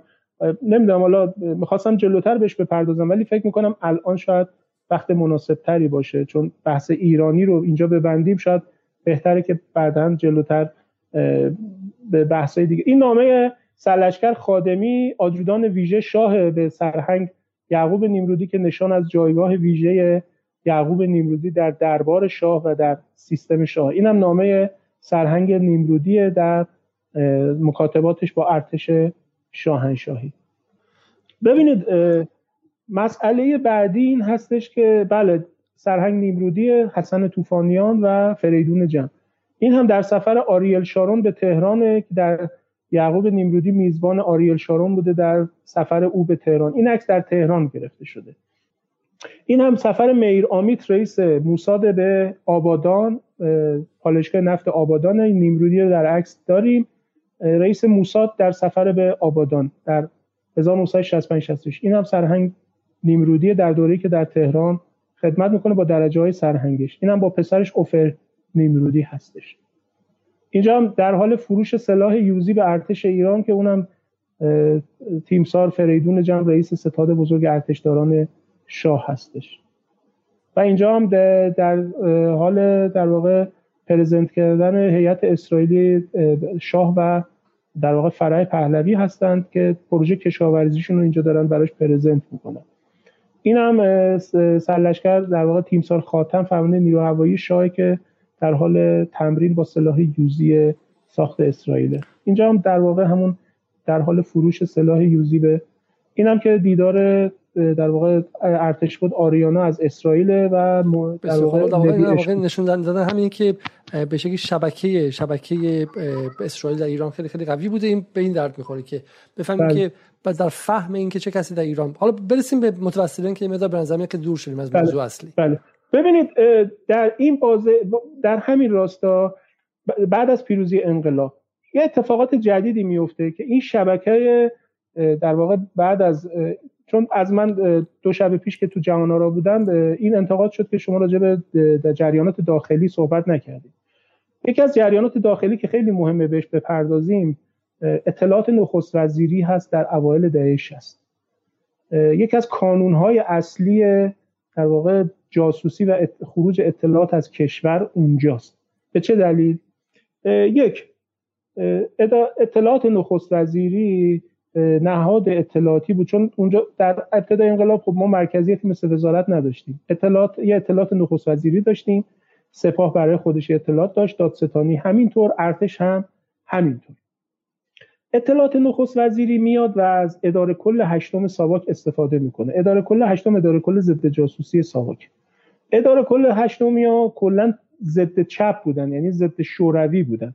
چون تهدید اصلی شوروی و اقمار شوروی بود. و تهدید از نظر اونها شوروی بود و در مقابل آمریکا و اسرائیل تهدید تلقی نمی‌شدن. لذا همکاری و هماهنگی بالایی بین اینها وجود داشت و از اینها استفاده می‌شد. این خودش که های تهدید بود در خروج اطلاعات از کشور من جمله ماجرای احمد متوسلیان که بعدها یکی از همین بچه های اطلاعات نخست وزیری مسئول امنیتی سفارت ما در لبنانه به نام آقای عباس عبدی که مترجمی که همراه میشه با احمد متوسلیان و عامل اصلی تحریک کننده است برای بردن احمد به بیروت همین مترجمی هستش که آقای عباس عبدی معرفی کرده به سید محسن موسوی که بعد از تعریف سید محسن موسوی به نیروهای اعزامی واگذار میشه. یک جوان به البکی بوده که رفتارهای مشکوکی هم داشته که بعد از ماجرای ربایش احمد متوسلیان وقتی با آقای عبدی مصاحبه میشه جواب درخور و قانع کننده برای این مسئله نداشته میشه. باز اشاره بکنم الان کجاست عبدی؟ آیا عبدی نمی‌دونم عباس عبدی نمی‌دونم الان تهران هستن دیگه ولی اشاره می‌کنم به یک مطلبی خاطرات گفتگویی هست. این عباس عبدی همین... اشتباه نشه با عباس عبدی که جزو رهبران دانشجویانی بود که به شکلی لانه جاسوسی رو گرفته بود درسته؟ نه همین ایشونه همین ایشونه. همین آقای عباس عبدیه بله. جدا؟ چون مهمون جدال هم بوده. متوجه نشدم. بله. پس پس آقای عباس عبدی در مقطع اسارت حاج احمد مسئول امنیتی سفارت ما در بیروته. ایشون از طرف اطلاعات نخست وزیری معرفی شده بود برای این مأموریت و خب اطلاعات نخست وزیری با اداره کل هشتمی همکاری نزدیک داشت. حالا اشاره می‌کنم به دو سه مورد از اینها. یک موردش مصاحبه آقای حمید داوود آبادی هست با سید حسن نصرالله.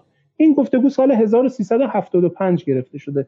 تازه نیست. اخیرا منتشر شده ولی برای سال 1375 آقای نصرالله حرف جالبی اینجا می‌زنه که به بحث ما خیلی راهگشاست ایشون میگه که ممکن است بسیار عادی بنماید. اگر بگویم این رو میگه میگه شاید باورتون نشه که من تنها یک بار زندانی شدم اون هم در سال 61 در ایران. آقای داوود آبادی ازش تعجب می‌کنه میگه چطور؟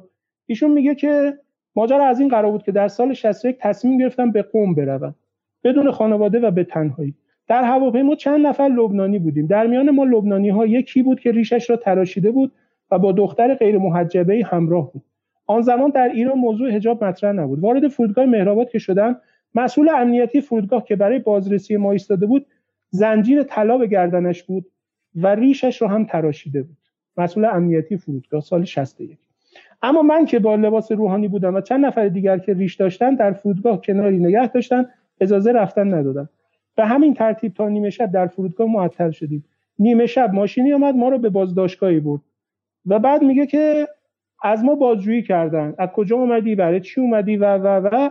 بعد از گذشت دو روز از بازداشتم که زیر نظر اطلاعات نخست وزیری ایران بود بازجو به سادگی از من عذرخواهی کرد و آزاد شدم. چند سال پیش پنج 6 سال پیش بعد از انتشار این کتاب اندیشه پویا مصاحبه کرد با آقای حجاریان که آقا ایشونی همچین ادعایی کرده نظر شما چیه به عنوان یک مسئولین اطلاعات نخست وزیری؟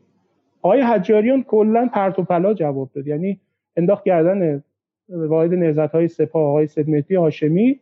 و از گردن خودش باز که در صورتی که سید حسن نصرالله رسما میگه یعنی کدی که میده کد اداره کل هشتمی است افسر ساواک کت شلواری ریشوش در واقع شیش تیره با زنجیر طلا تو فرودگاه مهرآباد حسن نصرالله رو بازداشت کرده.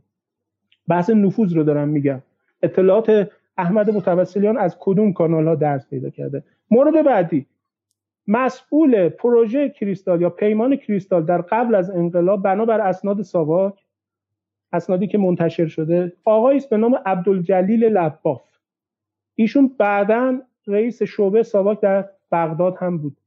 که از اون طریق با آقای سید محمود دعایی هم ظاهرا ارتباط پیدا کنه آقای عبدالجلیل لباف مسئول پروژه کریستال یعنی همکاری تنگاتنگ با اسرائیل که توضیح دادم بعد از انقلاب توسط آقای دعایی به اطلاعات نخست وزیری معرفی میشه و در اطلاعات نخست وزیری زیر نظر خسرو تهرانی به کار گرفته میشه و ازش استفاده می‌کنن بعد از رئیس روزنامه اطلاعات بودن و بله. دو هفته بله. فوت کردن بله بله خدا رحمتشون کنه بعد از تاسیس وزارت اطلاعات هم آقای لباف رو به وزارت اطلاعات می‌برن و فکر می‌کنم اواخر دهه 60 بازنشست میشن یعنی کسی که مسئول همکاری با موساد اسرائیل بوده به اطلاعات نخست وزیری میره و بعد هم به وزارت اطلاعات.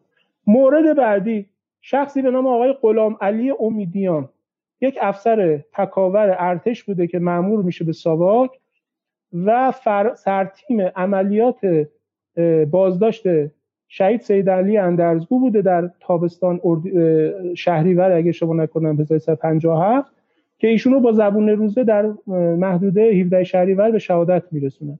آقای غلام علی امیدیان ایشون بعد از انقلاب عفو میشه به کارگیری میشه و در خود وزارت اطلاعات ازش استفاده میشه. یعنی می‌خوام بگم مسئله فقط شبکه زیتون یا شبکه شمال یا شبکه عناصر نفوذی دیگر رو ما در سیستم اطلاعاتی داریم که اطلاعات از اونجاها درس کرده و خارج شده. اطلاعات نخست وزیری یکی از اونجا هاست. نفوزی ها در خود سپاه پاسداران که خب ما در ماجرای سازمان منافقین عباس زریباف رو می‌شناسیم که نفوذی سازمان منافقین در سپاه بوده و مسئول شنود اطلاعات سپاه بوده که تمام اطلاعات شنود رو منتقل می‌کرده به مسعود رجبی از این دست عناصر اون موقع هم در سپاه بودن و اطلاعات احمد رو منتقل کردن. یعنی آقای در واقع به نظر من باستانی داره نعل وارونه می‌زنه. چون به دعواهایی داره استناد می‌کنه که این دعوا بعد از اسارت مال ماها بعد از اسارت حاج احمده. در مقطع حاج احمد هنوز دعواهایی در سپاه بروز نکرده که ما بخوایم اسارت ایشون رو ارجاع بدیم به اون اختلافات یا اختلافات حتما بوده. خود احمد متوسلیان شما کتاب همپای سایقه رو بخونید با محسن وزوایی فرمانده محورش اختلاف شدید داره. به شدت اختلاف داره. آخرم محسن وزوایی اقنا نمیشه میگه چون فرمانده حرفت رو قبول می‌کنه و عملیات رو انجام میده این اختلافات همیشه بوده چون آزادی بیان اینها بوده تو شد اما اختلاف به این معنا که به خاطر اختلافات سیاسی و از این دست بخواد ایشون رو تو سپاه حذف بکنن از اون حرفاست که واقعا دیگه این جمله چه جمله که دندان کرمی بود کندیمش انداختمش بیرون که اشاره می‌کنه به حرفی که مال شمخانی هم هستش. این جمله مثلا احتمال داره که گفته شده باشن دیگه. بالاخره اینا بسیار آدم بودن که بله گندگیشون هم و غیره. آدم بالاخره عصبانی میشه تو عصبانیت ممکنه یه حرفی هم بزنه. ولی واقعش اینه که این مباحثی که ایشون در امتداد همون کودتای خزنده در سپاه مطرح می‌کنه اون دعوا مال اواخر سال 61 یعنی تقریبا 6 ماه بعد از اسارت حاج هنوز تو اون دوره ما اصلا این بحثا رو نداریم در سپاه. بنابراین احمد اعزام میشه به لبنان برای مقابله با صهیونیستا منتها با اطلاعاتی که از این کانالایی که خدمت شما عرض کردم در واقع به اون سمت رفته. یعنی اطلاعات از طرف از طریق نفوذی در سپاه در اطلاعات نخست وزیری و امثال آقای لباف کسایی که بودن جز شبکه زیتون بودن جز شبکه کریستال بودن اینها بالاخره اطلاعات درز داده شد. در سوریه هم در واقع گام سومی که اطلاعات درس داده میشه. چون این دعوت در واقع با هماهنگی دولت سوریه میرن به دمشق وارد دمشق میشن و اونجا ما یک بحثی رو داریم در سوریه در این زمان به نام حرس القدیم. این آقای رفعت اسد برادر حافظ اسد لیدر جریان حرس القدیم در سوریه. حرس القدیم ها که آقای رفعت اسد آقای عبدالحلیم خدام آقای مصطفی تلاس وزیر دفاع وقت سوریه است. قاضی کنعان فاروق شرع اینا معروفن به حرس القدیم خب اینا گرایشات شدید ناسیونالیستی و پان عربیستی داشتن. خیلی از ایرانیا خوششون نمی اومد و دائم در درباره نیروهای اعزامی کارشکنی می‌کردن. معروفه که در واقع حاج احمد متوسلیان وقتی با نیروها میرن در جلساتی که داشتن رفعت اسد دائم کار می‌کرد. هر چی اینا درخواست می‌دادن ایشون به یه بهونه یا رد می‌کرد یا انجام نمی‌داد. معروفه که توی جلسه دیگه انقدر مشاجره بالا می‌گیره. این البته جز شایعاته. من نمی‌دونم چقدر صحت داره که حاج حتی یه سیلی هم به ایشون می‌زنه به خاطر کارشکنی که انجام میده. و معروفه که از جلسه وقتی بیرون میان حاج احمد نگاه می‌کنه می‌بینه که شهید سید رضا دستواره کلت باشه. اینا بدون سلاح رفت بودن تو جلسه. ازش می‌پرسه که رضا این کلت رو از کجا آوردی؟ رضا دستواره میگه این نامرد هر چی ما گفتیم جواب سربالا داد. منم هرسم در اومد کلتش رو بلند کردم. کلت رفعت اسد رو بلند کرده بود با خودش از جلسه بیرون آورده بود. یا مثلا معروفه که بله این آقای مصطفی تلاس وزیر وقت دفاع سوریه است. سوریه با آقای مسئولی زاره این بحث حرس قدیم رو خوب باز کردیم. من توصیه می‌کنم دوستان برن ببینن.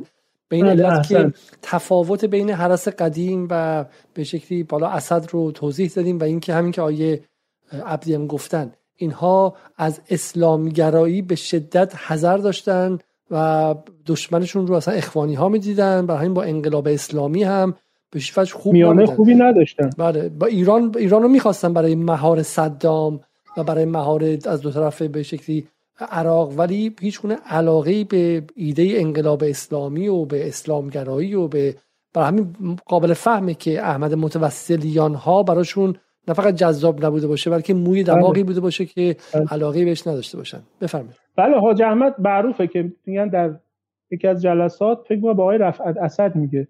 میگه که ما وجه المصالحه شما با اسرائیلیا نیستیم. فکر نکنید ما اومدیم اینجا که وجه المصالحه شما با اسرائیلیا بشیم. ما برای نبرد با اسرائیلی ها اومدیم. اگر حاضر نیستید به ما کمک بکنید تکلیف ما رو معلوم کنید ما برگردیم. چون اینا واقعا با این نیت اومده بودن. معروفه که حاج همت جمله معروفش به رفعت اسد بهش میگه که اگر فکر می‌کنی که در نیت ما تردید داری برای جنگ با اسرائیل از نجارهای دمشق بپرس که وقتی ما وارد دمشق شدیم هزار تابوت برامون برای خودمون سفارش دادیم. و ما با وصیت نامه به دمشق پرواز کردیم. این جمله کیه؟ مالی میگم نظام اسد کارشکنی جمله کی بودش؟ و نفوذی هم کم نداشتن. آقای استروفسکی در خاطراتش راه دیده استروفسکی. نه این جمله که ما هزار تابوت سفارش دادیم مالی کی بودش؟ شهید همت. میگه اگر در نیت ما تردید داری که ما برای جنگ نیامدیم از نجارهای دمشق بپرس پس شهید همت هم رفته بوده به سوریه. بله شهید همت بوده. آقای منصور کوچک محسنی جانشین حاج احمد در این زمان بوده. حاج همت مسئول ستاد نیروها بوده. شهید سید رضا دستواره اگر اشتباه نکنم مسئول پرسونلی بوده. آقای سعید قاسمی اطلاعات عملیات نیروهای اعزامی بوده. سعید قاسمی که الان در کردستان زندگی بله بله ایشون هم مسئول اطلاعات عملیات نیروهای اعزامی بوده. هم مسئول محور قنیتره بوده که الان محور قنیتره جزء در واقع در واقع مناقشات الان بین سوریه هم چند روز پیش هم اسرائیلی اونجا یکی از آیا میشه اینو برای ما باز کنید. البته میگم بازم ربطی نداره. ولی تو این سالها تصویری که میگم به ویژه بی بی سی داده این که اینا خیلی تندرو بودن و خودشون بلند شدن رفتن و آیه خمینی هم گفته که کجا رفتن و اصلا میگم این مقدار واقعیت و تصمیم شورای ولی شما میگه همت هم رفته بوده به بله، شکلی قاسمی هم رفته بوده. پس بله. پس تصمیم کل نظام بوده. حالا نظام که اون بله، موقع امر متشکل و بله، متمرکز نبوده. ولی در همون حد که نظام حضرت امام حضرت امام تصمیم گیری در این باب رو تفویض می‌کنن به شورای عالی دفاع به عنوان فرمانده کل قوا و شورای عالی دفاع این تصمیم رو می‌گیره. خود شخص آیت الله خامنه ای احمد متوسلیان رو می‌خواد آقای محسن رضایی این رو تعریف کردن. به اتفاق ایشون میرن خدمت آیت الله خامنه ای آیت الله خامنه ای حکم شورای عالی دفاع رو ابلاغ می‌کنه. میگه شما برگزیده شدید برای این ماموریت احمد متوسلی که شاخصاش اینجا یادم اومد بگم. ایشون آرزوی جنگ رو در رو با اسرائیلی ها و شهادت در این معرکه رو همیشه داشته. اینو از من فرمانداری دیگه واقعا نشنیدم. ولی حاج احمد از زمانی که در کردستانه اینو ازش نقل می‌کنن که همیشه حتی در جنوب هم با عراقی ها میجنگید دائم این رو ازش نقل می‌کنن. میگن ایشون می‌گفته دشمن اصلی نه صدام نه حزب بعث. دشمن ما اشغال اشقیا اسرائیلیا هستن. و تا زمانی که اسرائیلیا هستن منطقه ما روی آرامش به خودش نخواهد دید. لذا جنگ اصلی ما با اسرائیل و همیشه آرزوی این نبرد رو داشت. لذا آقای محسن رضایی میگه وقتی این حکم از طرف آیت الله خامنه‌ای بهشون ابلاغ شد احمد متوسلیان سر از پا نمیشنو آقای جعفر جعروتی میگه وقتی از جلسه ایشون اومد چون با ایشون رفته بود گفت احمد انگار پرواز می‌کرد. انقدر خوشحال بود که او و تیپ حضرت رسول انتخاب شده. بعد دلایل انتخاب هم جالبه. آقای محسن رضایی میگه به خاطر اینکه احمد و تیپش درخشان ترین کارنامه رو در جنگ داشتن. اینا بچه های پایتخت بودن. ما داشتیم اینا رو میفرستیم کشور خارجی باید فرهنگ شهرنشینی میداشتن و بچه های تهران بهترین مناسب ترین بودن. باید تجربه جنگ چیریکی و کوهستانی رو میداشتن به خاطر اقلیم لبنان. لشکر 27 این تجربه رو و این در واقع رزومه رو داشتن. و نخبگی و در واقع اون ابتکار عملی که احمد از خودش نشون داده بود همه اینا باعث شد که احمد انتخاب بشه برای این مأموریت با حکم شورای عالی دفاع. لذا اینا وقتی میرن واقعا با نیت اینکه یک گوشمالی اساسی به اسرائیل بدن سخنرانی معروف حاج هست. میگه آرزوی ما این هستش که از اسرائیلی ها اسیر بگیریم. عین همون کاری که اونها با اسرای عرب می‌کردن که اینا رو در قفس می‌کردن و در سرزمین های اشغالی میگردوندن ما اسرای اسرائیلی رو در قفس بکنیم و بیاریم در همین دمشق و در زینبیه بگردونیم و این ابهت ابهت پوشالین اینها رو در چشم مردم منطقه و کشورهای عرب بریزیم و نشون بدیم که اسرائیلی شکست پذیرن و میشه اینها رو سر جاشون نشون. حتی به نکته که خب میگید حالا عکس آی خامنی و بله بله. این سفر آیت الله خامنه‌ای سال 59 به مریوان. این نکته که میگید اینه که خب چطور سران عرب می‌تونستن چنین اجازه بدن که یه سری عجم رافضی ایرانی از اون ور دنیا باشن بیان بچه 27 ساله و کاری کنن که ارتش های عرب همه شکست خوردن درش؟ بله. ببینید واقعش این بود که قرار بود اینها یعنی احمد با نیروهاش سری اول بودن. قرار بود به پیوست اینا نیروی دیگه اعزام بشن. منتها چند اتفاق باعث شد که این تصمیم ملغا بشه. یکیش اینه که ترکیه آسمانش به ما بست. چون هواپیما اینا از طریق کریدور ترکیه رفت سوریه. ما از طریق عراق نمی‌تونستیم بریم. ترکیه آسمانش به ما بست و ما دیگه نمی‌تونستیم پرواز به سوریه داشته باشیم. یعنی دیگه نمی‌تونستیم نیرو و تجهیزات بفرستیم. ارتش سوریه هم حاضر نبود تجهیزات بده. در جلسه ای که داشتن شهید همت هست صوتش هست که میگه ما به اینا گفتیم برای عملیات هزار تا موشک به ما بدید. رفعت اسد گفت ما در کل انبارمون هزار تا موشک نداریم. حاج همت بهش جواب میده که من در فتح خرج یک شب بچه هم در عملیات فتح خرج یک شبشون دو هزار تا موشک بوده. شما چه جوری توی کل انباراتون هزار تا موشک آرپیجی نداری؟ این نشون میده که سوری ها نمی‌خواستن کار پیش بره و جنگ بکنن. که حضرت امام این رو متوجه شدن و بعد از اینکه در جریان اعزام نیروها قرار گرفتن دستور بازگشت دادن. چون امام فرمودن اینها نه خودشون مرد جنگ با اسرائیل نه اجازه میدن ما وارد عمل بشیم. این بچه هم رفتن اونجا بلا تکلیفن تکلیف جنگ ما با عراق هم هنوز مشخص نیست. اینا می‌خوان عملا ما رو در آن باید در دو جبهه وارد جنگ بکنن و ما نمی‌تونیم در آن واحد در دو جه.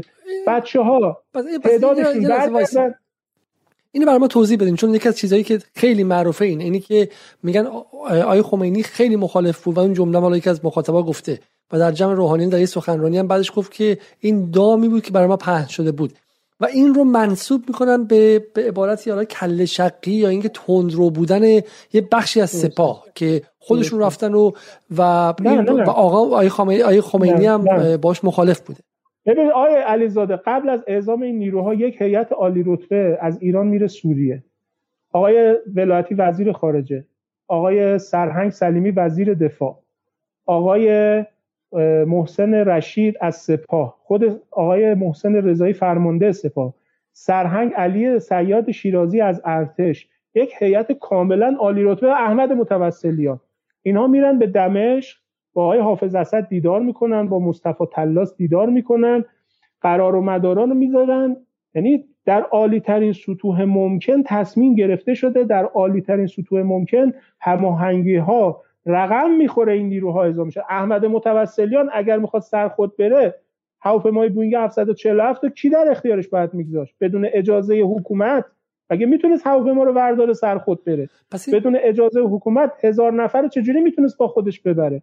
اینا همه مجوز حاکمیتی داشته تصمیم عالی ترین نهاد دفاعی کشور شورای عالی دفاع می‌گیره.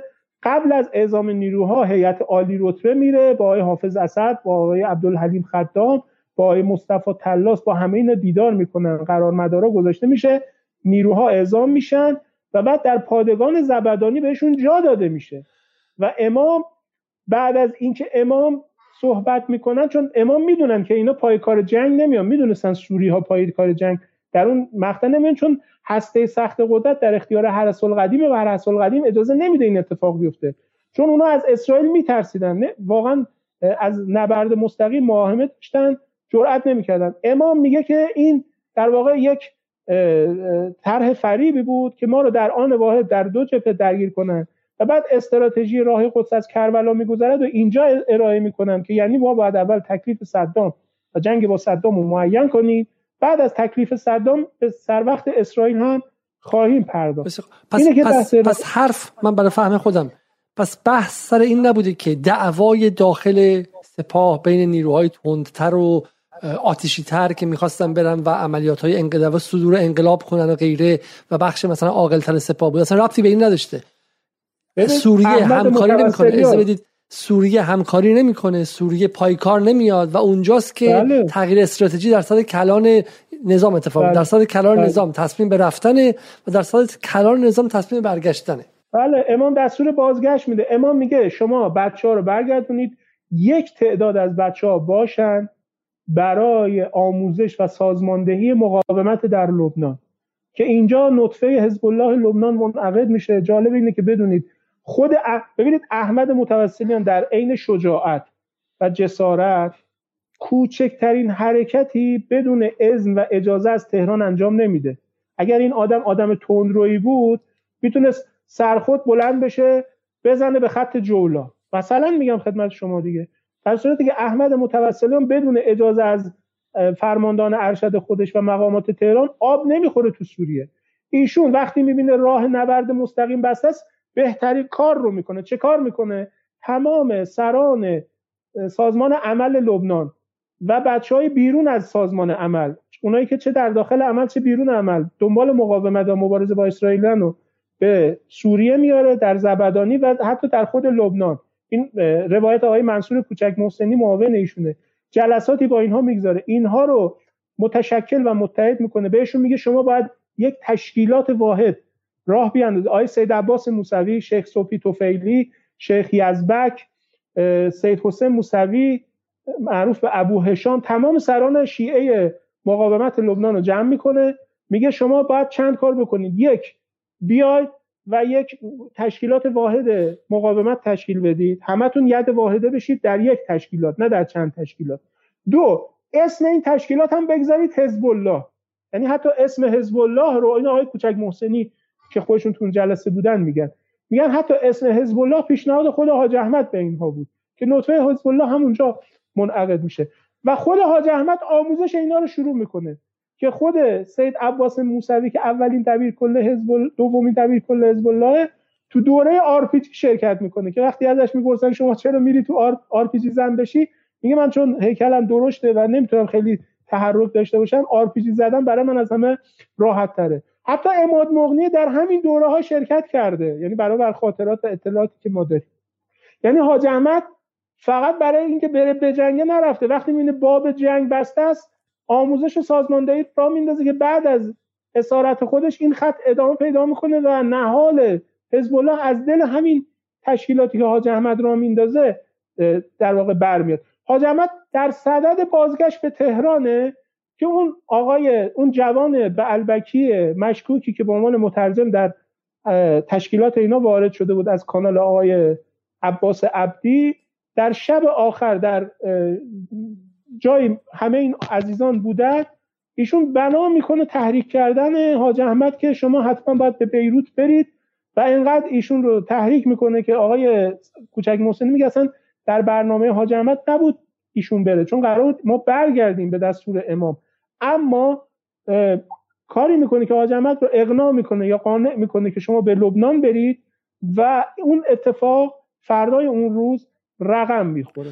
پس پس پس داستان این که حاج احمد سرپیچی کرده بوده سرخود رفته بوده رفته بوده اصلا به تنهایی جدا اسرائیلی بی... اینا همه اصلا کلا نه حاج احمد ببینید فرمانده تمام ایار با محاسبه کامل عمل می‌کنه. گفتم به لحاظ عقل نظام... عقلانیت نظامی و عملیاتی انصافا در بالاترین سطح خودش در روزگار خودش در بین بقیه فرمانده ها و دیگر فرمانده ها این آدم اصلا نه در کردستان نه در خوزستان هیچ بیگدار به آب نزده. بدون محاسبه اقدامی انجام نداده.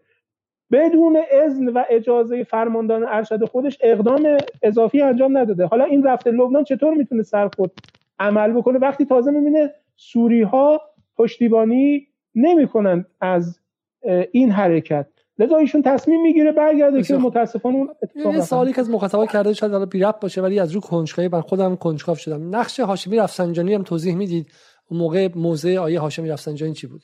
آیه هاشمی اون موقع رئیس شورای عالی دفاع خب آیت الله خامنه ای بوده. ایشون در واقع نفر دوم شورای عالی دفاع بوده و امور جنگ و حضرت امام به ایشون محول کرده. به لحاظ قدرت اجرایی قدرت اجراییشون تو جنگ خب بیشتر از آیت الله خامنه ای بوده تو به لحاظ تصمیم گیری و تصمیم سازی جالب این رو خدمت شما بگم که در خاطرات روزنگار ایشون در سال 61 14 تیر 15 تیر 16 تیر 17 تیر همینجوری شما بیاید تا انتهای سال 61 اسمی از احمد متوسلیان نمی‌بینید. یعنی ایشون کوچکترین اشاره ای به اسارت حاج احمد در سال 61 نکرده.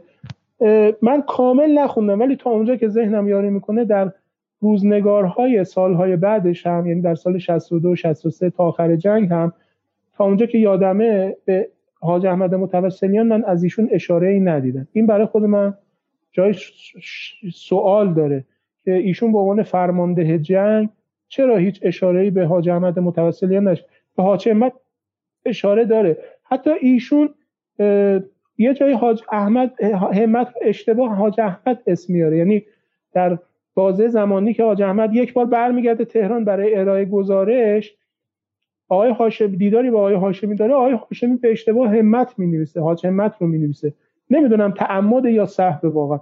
ولی واقعا در خاطرات آقای هاشمی احمد متوسلیان هیچ جایی نداره. این واقعیه. خب من فکر کنم زمانش اگر اجازه بدین اون صوت شهید همت رو با هم گوش بدیم. یه فراغتی هم باشه یه استراحتی به دوستان صوت شهید همت رو می‌گذارم و این فقط یک توضیح بدیم این صوت مال کیه و چه کانتکسی داره؟ بعد از اومدن از لبنانه که بچه های دفتر سیاسی سپاه با ایشون مصاحبه کردن و ایشون در اونجا به ماجرای اعزام به لبنان و اقداماتی که انجام چون ببینید حاج احمد به سوریه که میرن بلا فاصله بدون فوت وقت شروع می‌کنن به کار شناسایی. کارهای شناسایی که ایشون می‌کنه فوق العاده است. یعنی اعراب ارتشای عربی به خوابم نمیدن که این کارهایی که بچه تو اطلاعات شناسایی کردن اونا بتونن بدن. یه فقرش اینه که بچه های اطلاعات عملیات لشکر 27 که رفتن تعریف می‌کنن. میگن ما یک شب به یگانهای زرهی اسرائیلیا رخنه کردیم. یعنی برای شناسایی رفتیم. و به تمام این تانک ها و نفربرای اسرائیلی با خودشون عکسای برچسبی حضرت امام برده بودن. به تمام این تانک ها و نفربرای اسرائیلی عکسای برچسبی حضرت امام زده بودن. صبح که اسرائیلیا بیدار شده بودن دیده بودن تمام تانک ها عکس به تعبیر اونا آیت الله خمینی چسبیده شده. فهمیده بودن چه اتفاقی افتاده. چند کیلومتر جاشون عوض کرده بودن. از ترس اینکه یه موقع مثلا اتفاقی براشون نیفته.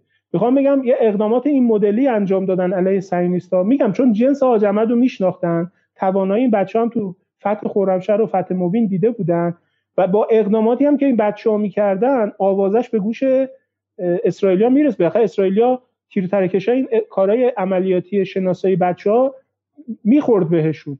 و میفهمیدن این با چه شجاعت و با چه جسارتی دارن کار می‌کنن در قیاس با ارتش عربی اصلا قابل قیاس نبود. لذا اینا خیلی نگرانش می‌کرد حاج همت داره به اون بخش اشاراتی می‌کنه. خب گوش کنیم و برگردیم. ما یه رو شناسایی داشتیم افسر تو شناسی خب زیاد رفتیم. یه روز یه سمنگشون بود هر چی گفتیم اینجا ما روی اتفاق نگرشیم می‌گفت اسرائیل رو اومد عدو اومد گفت ما عدو مدی سم نگیم تو نزدیک دشمن باید بریم شناسی بکنیم. این رسم هر کاری کنم نشون میشتیم ماشین. یقش گرفتیم سمنگی رو ماشین حرکت کرد رفت به طرف اسرائیل آخه اونجا رسم نیست که بدبختی و جاسوسی آمریکا رو نگاه کن. جادهاشون با دشمن رهاست. از طرف دشمن با ماشین از جاده بیروت میان به طرف سوریه از طرف سوریه میرن به طرف اسرائیل ما راه انداختیم با پژو لباس سوریه پوشیده بودیم رفتیم طرف اسرائیل داد و بیداد که خلاصی نگرش ماشین. گفتیم تکون نخور. افسر تو ماشین تکونش ندیم تو بچه‌ها گفتیم بری شناس. رفتن تا 20 متری اسرائیل کلا خودشون شناسیشون کردن در ایران سرباز اسرائیلی دیدنشون بچه برگشتن اومد. شبکه جاسوسی ببین چه خبر ساعت 6 رادیو اسرائیل اعلام کرد که نیروهای ایرانی تو اتفاقی به حمله دیده این هیچی اومدیم برگشتیم تو سرای دفاع غور زدیم که خب چرا این سنگای ترسو رو اومدیم یکی نیست که در جواب داشته به مسئله شناسه یا تلفن زده به قائد مثلا یا قائد یعنی وحدت که خود حافظ است. نمی‌دونی ایرانی ها چی هم گفتی گفت رفته تو 20 متری اسرائیلی ها خدای اگه این بسیجی رو می‌دیدن که تو عملیات رقابی یا تو عملیات فتح المومن 25 کیلومتر پشت دشمن پشت دشمن تازه نه رو دشمن چی می‌گفت؟ یه همچین آدم خدا شاید با جمع طراحی کرده بودیم. چهار ارتفاع بود. تو دره بها از جبل شیخ تا جبل باروک اتفاق سلطان یعقوب. پشت این ما چهار تپه بود می‌گرفتیم. دو لشکر اسرائیل اسیر می‌کردیم اسرائیلیا گیج و خنگن هیچ هم عرضه جنگ ندارن. مقابل عربی که دست بالا می‌کنه میترسه. جنگ شبا تا صبح مربع از این من اینجا بگم آقای علیزاده. من یاد سال 88 افتادم که از یه طرف شعار داده می‌شد بسیجی واقعی همت بود و باکری که خب این هم البته درست نبود چون همت و باکری قبل از اینکه بسیجی باشن پاسدار رسمی بودن. دومی که همزمان که می‌گفتن بسیجی واقعی همت بود و باکری شعار می‌دادن که نه غزه نه لبنان جانم فدای ایران. در صورتی که اون بسیجی که مدعی بودن مقتداشون همت و باکریه همت فرماندهش تو همین لبنان از دست داد. خودش هم لبنان بوده خودش هم سوریه بوده اینم سند رسمیش. یعنی تناقض اندر تناقض بود دیگه. حالا جالبه به شما میگم شهید همت یه نیروی داشتن در لشکر 27 به نام شهید مجید زادپود یه نخبه اطلاعات عملیاتی شبیه حسن باقری. یادداشته مجید زادپود هست خیلی جالبه. تا روز آخر بین مجید زادپود و همت دعواست که همت می‌خواد زورش کنه یعنی در واقع هی بهش فشار میاره که بیا برو پاسدار شو. مجید زادپود نمی‌خواد پاسدار بشه. استنکاف می‌کنه میگه من همین بسیجی هستم خوبه دیگه چرا باید پاسدار بشم؟ یعنی دوستان شعار می‌دادن بسیجی واقعی خود همت دوست داشت که خودش که پاسدار بود دوست داشت که مثل مجید زاد بودم پاسدار باشه فقط بسیجی نباشه. و اون برم شعار می‌دادن نه غزه نه لبنان جانم فدا ایران. همت خودش لبنان بوده فرماندهش هم لبنان بوده فرماندهش هم لبنان از دست داده. حالا خیلی خیلی خیلی, خیلی نوار عجیبی بودش. میگه که میگه که اینا میگن تا 25 متری اسرائیل رفت ما تو جنگ تو 25 کیلومتری اون ور دشمن میگه بله. بله. تصاویر بله. عجیب غریبیه واقعا حالا میگم چون روایت جنگ تو ایران خیلی دیگه دست خاصی بوده دست انحصار حکومت بوده. ما یادمون. میاد که چه چیزی اصلا باور نکردنی یعنی واقعا میریم میشیم رمبو نگاه می‌کنیم خب ببینید آیا علیزاده ببین ارتش او اسرائیل واقعا اون زمان یا کوپال امروزش رو به لحاظ فناوری نظامی و قدرت تجهیزاتی واقعا نداشت. و این قدرت فناوری که الان داره خب اون موقع نبود. لذا خیلی ترسوتر و بی تر از الانش. البته الان هم همینه ها واقعیت امر رو بخوام بگم. ولی خب الان اتکاش به فناوری خب خیلی بیشتر شده. اون زمان انقدر نبود. یعنی شما با بالاخره با موشک آر پی جی می‌تونستی مرکاوا رو از کار بندازی. الان شاید نشه ولی اون موقع می‌شد. و این بچه ها وقتی می‌تونست وقتی توی فتح مبین و بیت المقدس تی 72 روسی که اون زمان خیلی سرتر از مرکاوای اسرائیل بود شاید الان نباشه ولی اون موقع بود از کار انداخته بودن دیگه از جنگیدن با مرکاوای اسرائیل که نمیترسیدن. از جنگیدن با های زرهی و زمینی و ویژه اسرائیل واقعا نمی جنگن بودن که گارد جمهوری صدام رو زمینگیر کرده بودن از هم پاشونده بودن. قوات الخاصه حزب بحث از هم پاشونده بودن. اینا ترسی دیگه از نیروهای اسرائیلی که در اون زمان اتکاشون صد درصد به زرهی بود. اون تصویری که من برای شما فرستادم مصاحبه حاج احمد متوسلیان که میگه که برای ما جنگیدن با اسرائیل به مراتب از جنگیدن با عراق آسان تر است. این مسا... تیتر مصاحبه بله بله دقیقا همین. برای ما جنگ با اسرائیل بی نهایت راحت تر از جنگ با عراق است. این خودش چون حاج احمد وقتی میره اونجا استراتژی جنگ با اسرائیل هم طراحی می‌کنه. و یکی دلایل رو بودن ایشون همینه. چون اسرائیلیان میترسیدن رو در روی شدن با ایرانی ها همانا و شکست خوردن همانا و پیچیدن این خبر و پنبه شدن استراتژی اوددینون و طرح بالکانیزاسیون از اینجا شروع بشه. این هم تصویر گزارش مجله امید انقلاب از اعزام قوای حضرت رسول به آیا عبدی وقتی خود اندک که یک ساعت چل دقیقه رفته حدود 1200 نفر دارن برنامه رو نگاه می‌کنم ولی به نظرم اگه میشه برنامه رو امروز تموم کنیم که دیگه چیزی باقی نمونه. اگر میشه زودتر بریم سراغ مطالب ناگفته زیادی. ما به خب. عبارتی من فقط خلاصه کنم. به عبارتی درباره شبکه نیمرودی و شبکه زیتون در ایران حرف زدیم توضیح دادیم که چطور بخشیش در به شکلی اون ساواک باقی موندش که بخش از بله. به سازمان بله. اطلاعات بعد از انقلاب شد. بله. شما ارتباط آیه حجاریان و آیه عبدی هم گفت من به شکلی اون رو دوستان حق دفاع از خودشون دارن و میگم تهمتی زده نشه. فقط توضیح داده بشیم که این که بخشی از ساواک باقی موند خاص کل نظام بود. این نبود که حالا به شکلی بحث نفوذ و اینا باشه. ولی راه های نفوذ هم باز بود دیگه. یه بعد ساواک کلا منحل نشد. و این سارا داشته که شورای انقلاب و رهبری و آی خمینی اون موقع و غیره بودش. و ولی حالا آیه عبدی گفتن که به واسطه آیه علی عبدی گفتن به اون واسطه احتمالا راه نفوذم بود. بعد شما درباره شبکه بارزانی گفتید و ارتباط تنگاتنگ اطلاعاتی اسرائیل با بارزانی در پروژه شمال و, و اونجا هم جایی بوده که احتمالا اطلاعات متوسلیان داده شده بوده.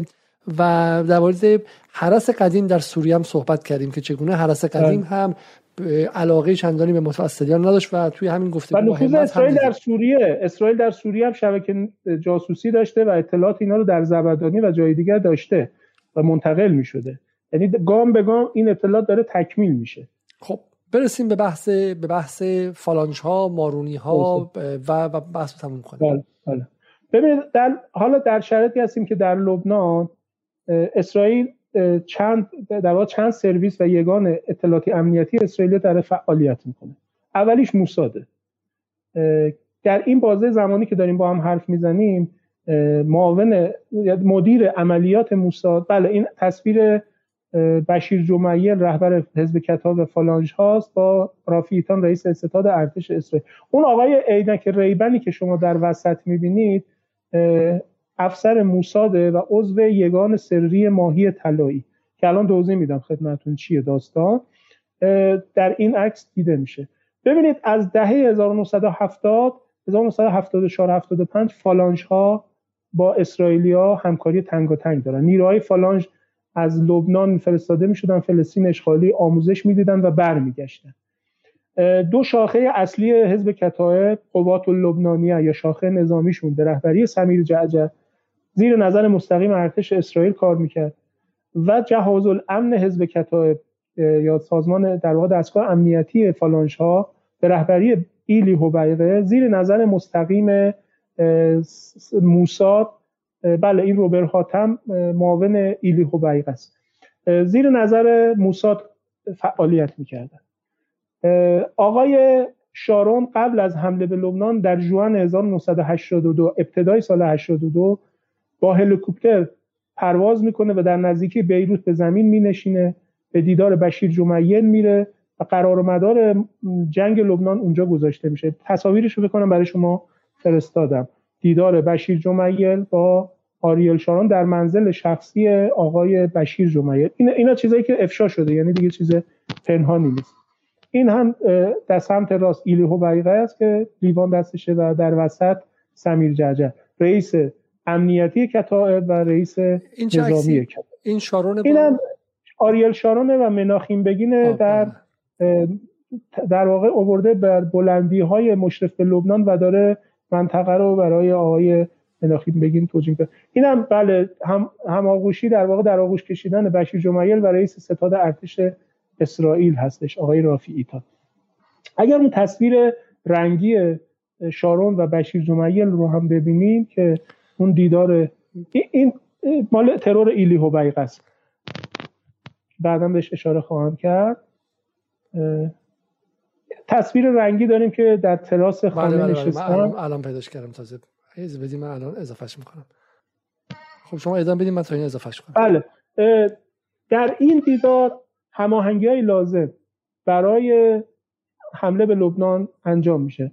سفر دوم آقای شارون در یکی دو روز قبل از حمله صورت می‌گیره. یعنی یکی دو روز بله این سفر شارون در منزل شخصی بشیر جمیل که دیدار کردن و قرار مدار حمله رو گذاشتن. در این زمان یکی سرویس موساد در لبنانه که گفتم از 1970 اینا داره با هم کار می‌کنن. و در دولت راستگرا دیگه تصمیم به جنگ گرفته میشه. قرار این هست لبنان اشغال بشه. بشیر جمیل به ریاست جمهوری برگزیده بشه و به عنوان رئیس جمهور لبنان هم اسرائیل رو به رسمیت بشناسه هم قرارداد صلح با اسرائیل منعقد بکنه. در این مقطع زمانی بعد از اشغال لبنان یک موساد داره اونجا کار می‌کنه. دو واحد 504 اطلاعات ارتش اسرائیل. سه سازمان امنیت اسرائیل شاباک و چهار یک یگان سری به نام ماهی طلایی. به فرماندهی شخص مئیر داگان که تو قسمت اول شادووار یا جنگ سایا راجبش صحبت کردیم. بله این مال دوره جوانی مئیر داگانه ماهی طلایی یک یگان سرویس در ارتش اسرائیل که به دستور شارون تشکیل شد در راستای استراتژی اشغال لبنان. هدف اصلیش حذف و ترور آقای یاسر عرفات بود. اما به مرور این در واقع هدف گذاری توسعه پیدا کرد و هدف اصلی یگان سری ماهی طلایی یا گلدفیش یا سایفانی به عبری بهش میگن سایفانی.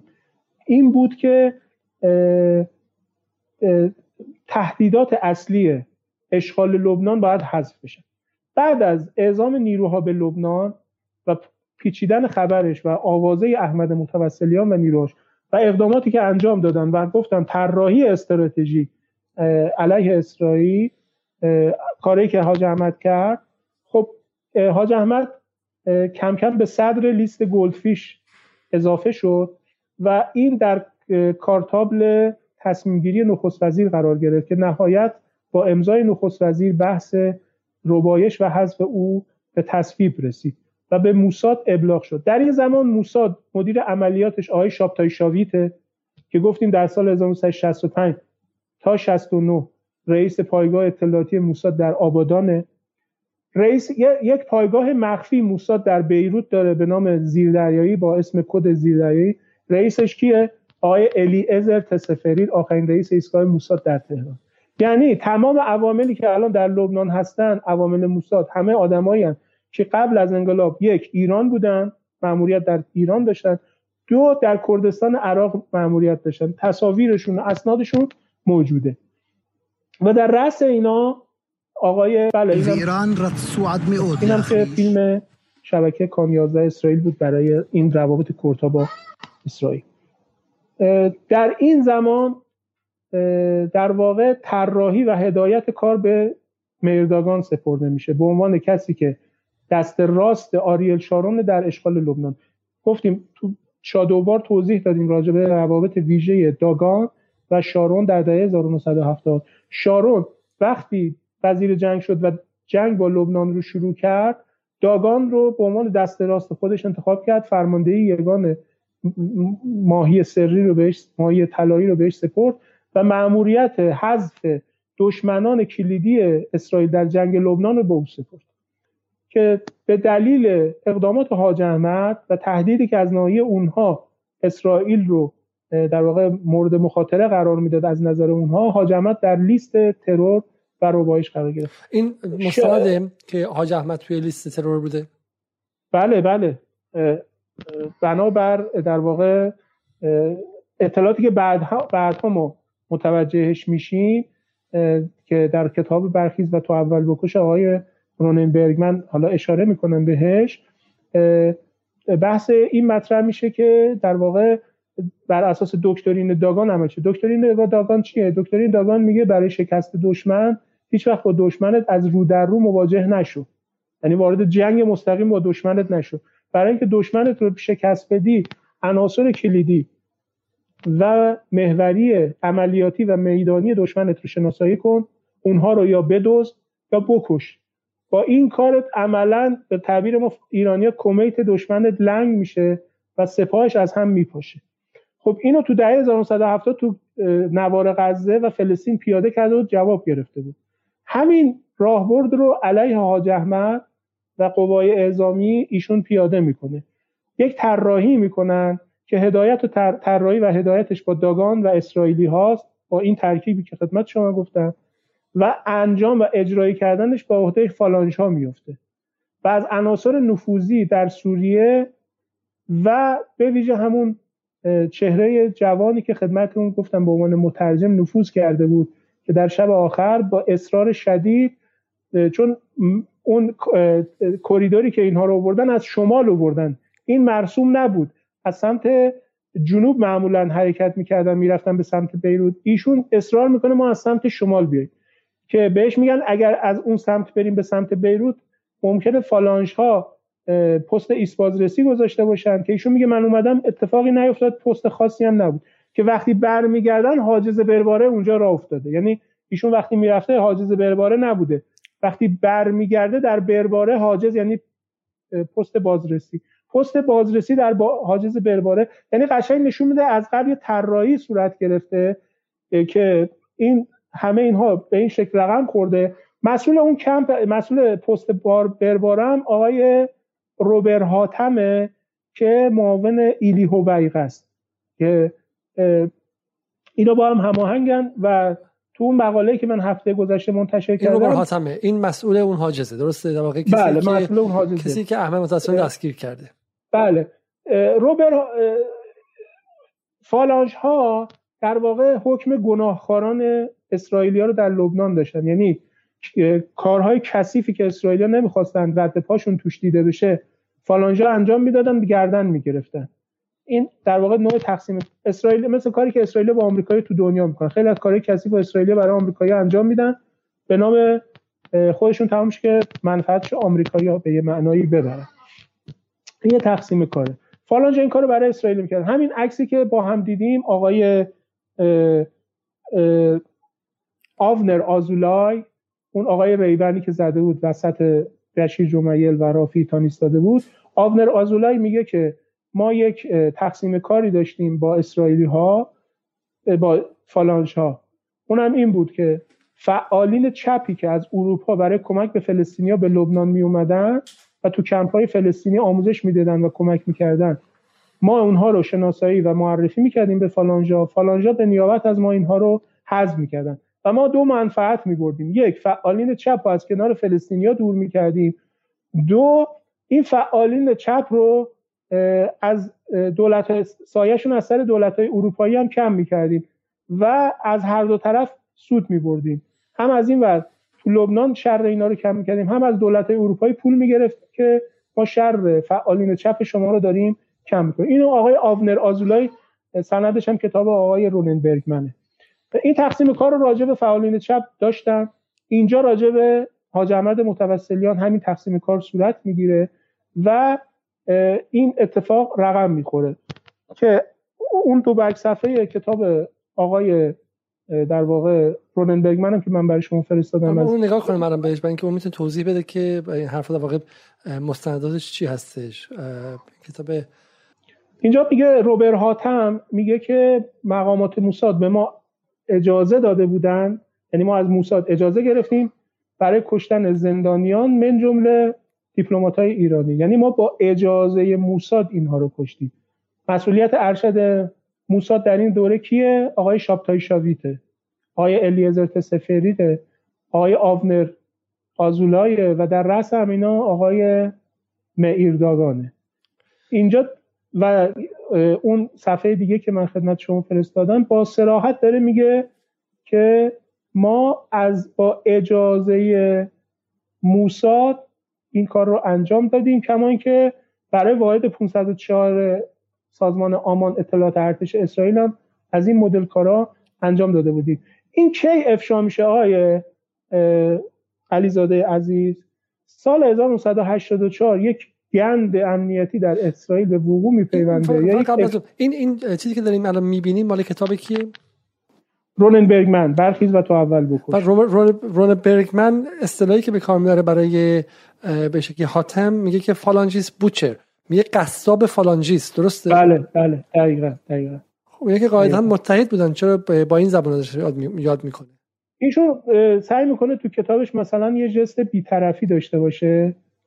و در اون آخر شما خط آخر آخ... دو کلمه آخر رو ببینید.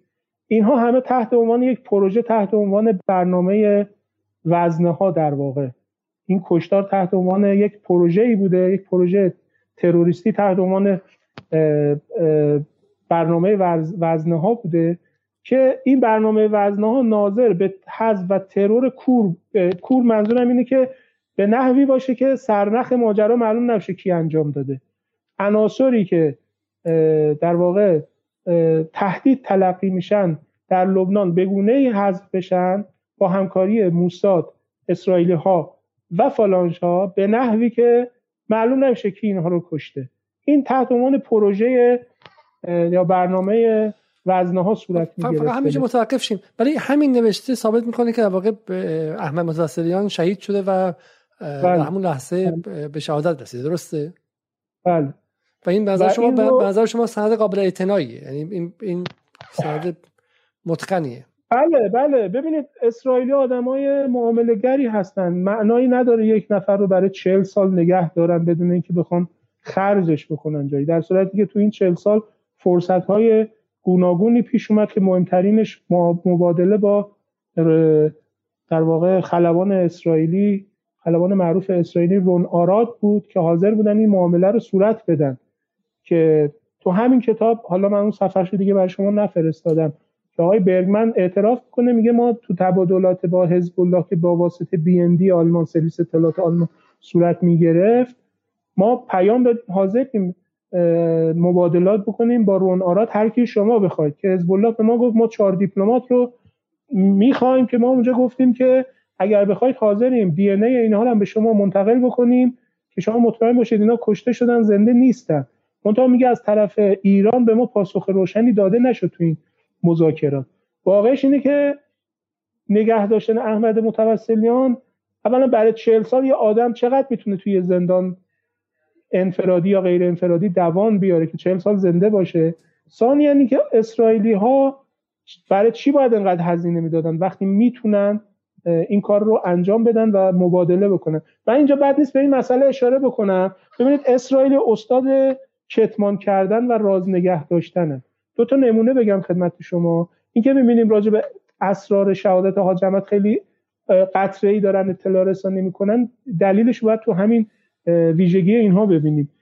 همین امسال اوایل یعنی سه چهار ماه پیش آقای وزیر امنیت داخلی اسرائیل افشا کرد که در یکی از عملیات های واحد ویژه ماتکال اسرائیل در 1984 در سوریه یکی از افسرهای این واحد به نام باراک شرعبی کشته شد.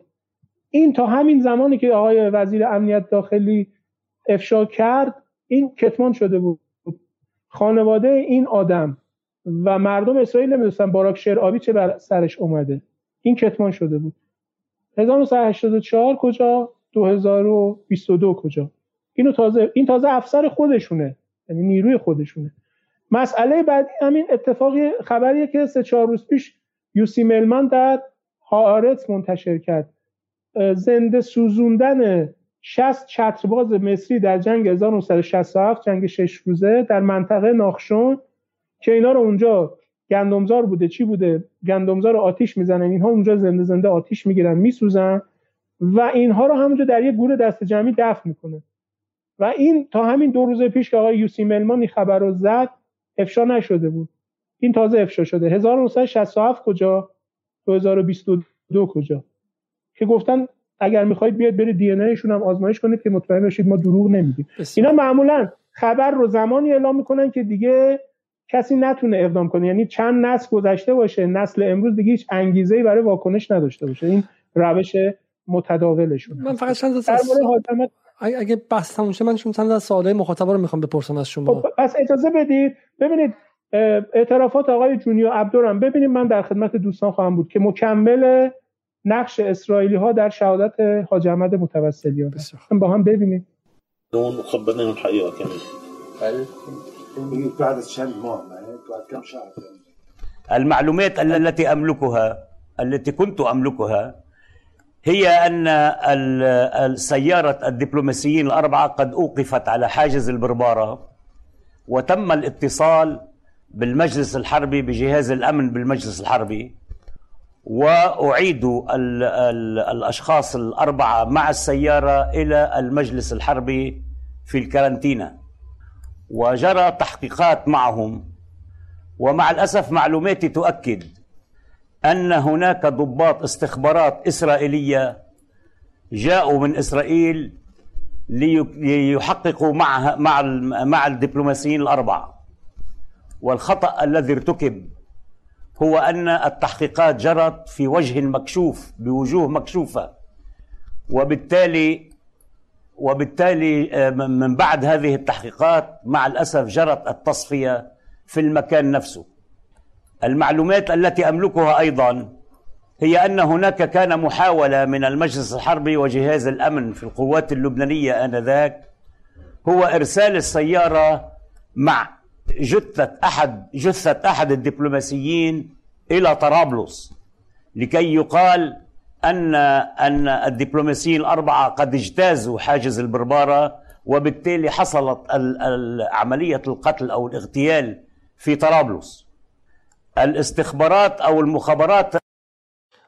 خب بسیار خب این من اینجا یه توضیح بدم. آقای بله، علیزاده بله. فقط. ببین دو تا نکته داره. یک میگه چند اسرائیلی ایشون آقای جونیو عبدو رئیس اطلاعات ارتش اون زمان لبنانه که عالی ترین مقام اطلاعاتی امنیتی لبنانه در زمان خودش.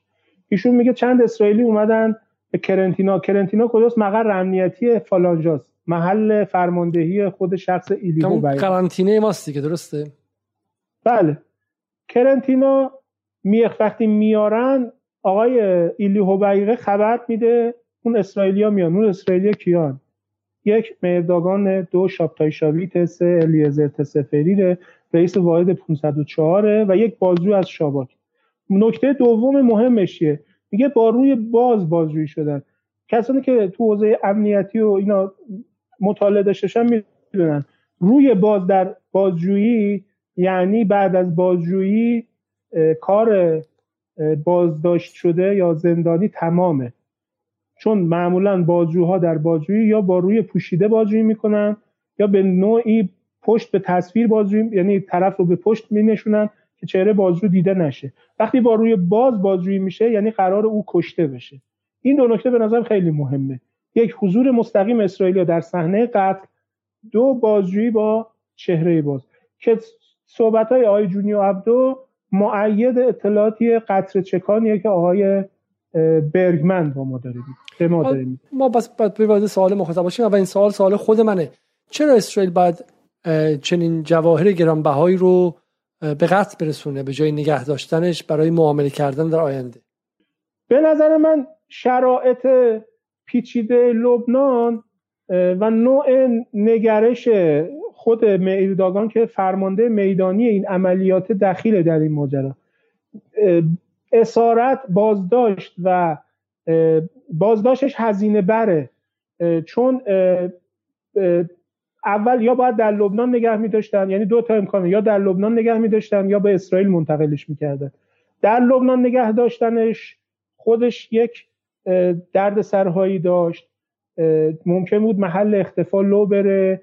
یا حمله صورت بگیره برای رهایی یا هر امکان دیگری.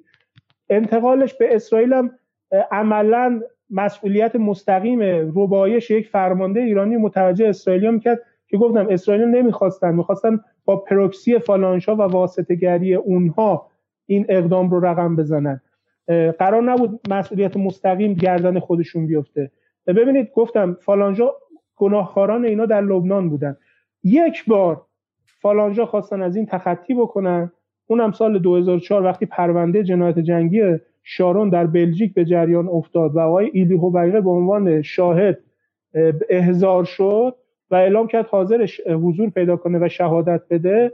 قبل از اینکه به پرواز کنه به بلژیک با یک بمب کنترل از راه دور مقابل خونش به هوا فرستادنش و کشتنش. این تصویر دیگه این تصویره بله.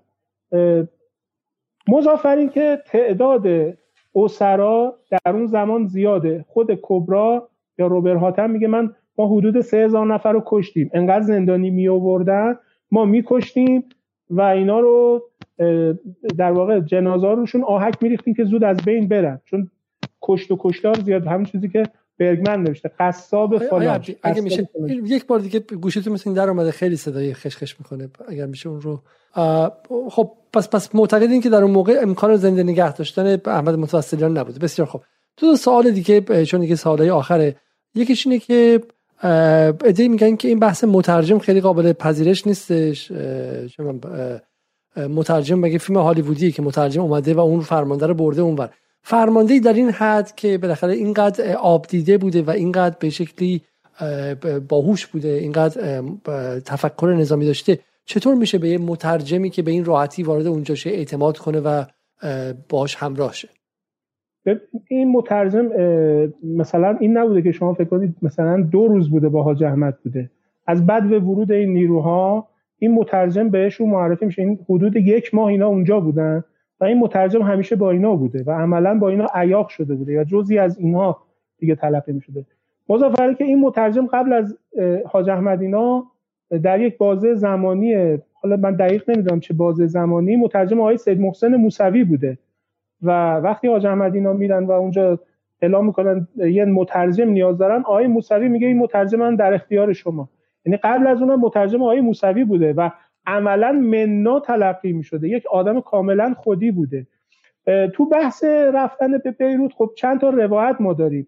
یکی بحث اینه که می‌گفتن که من نمی‌دونم استدلال دقیق ایشون برای کشوندن به بیروت چی بوده. یه استدلال که میگن اینه که اعلام می‌کنن که اونجا سفارت محاصره است در حال نزدیک اشغال بشه اسناد مهمی در سفارته و اینا باید منتقل بشه.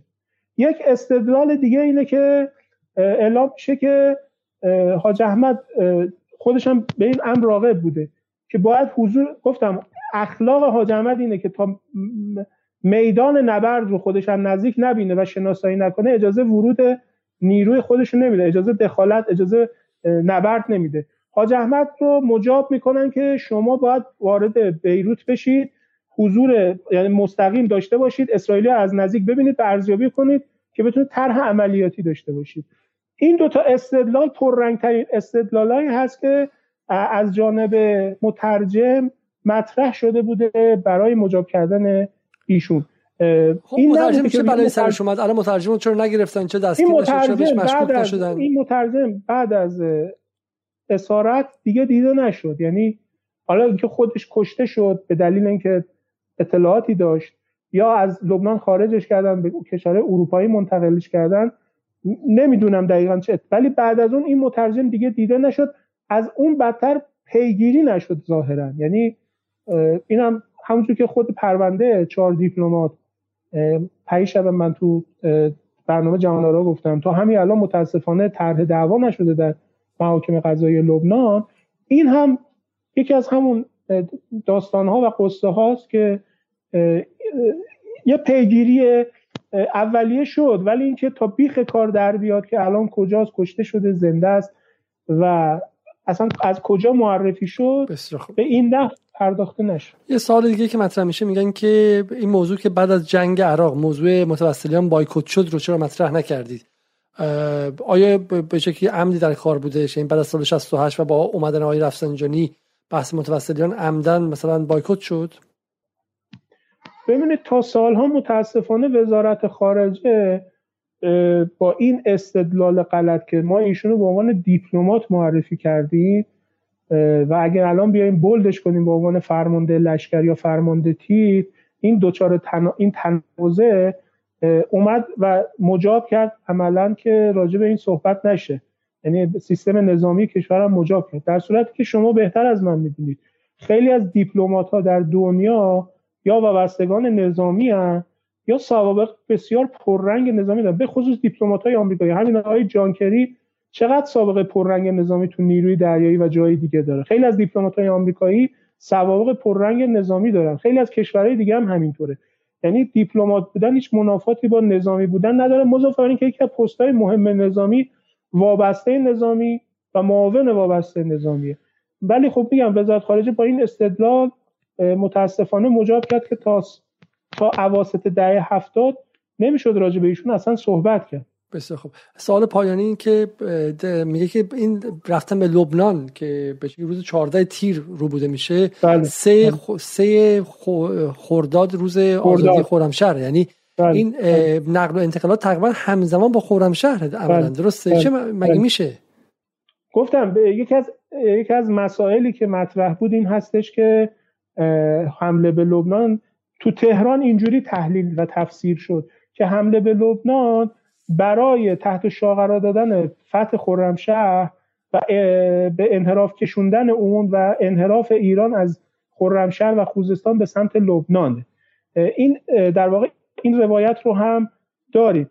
تو بحثی که کردم خدمت عزیزان گفتم. گفتم صدام اتفاقا با همین استدلال همراهی کرد با ماجرای اشغال لبنان. چون نیاز به بازسازی داشت ولی فرصتی باید می‌گرفت حمله به لبنان. و می‌دونست ایران حتما واکنش نشون میده باعث این فرجه دو سه ماهی برای او خواهد شد که توی این فرصت می‌تونه خوش از نو بازسازی بکنه. لذا از این استقبال کرد.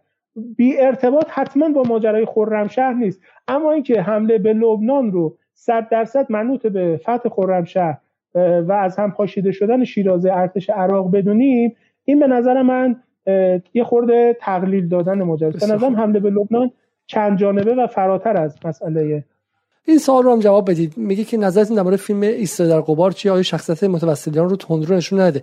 علت این سوال مهمه اینه که به نظر میاد که این سر...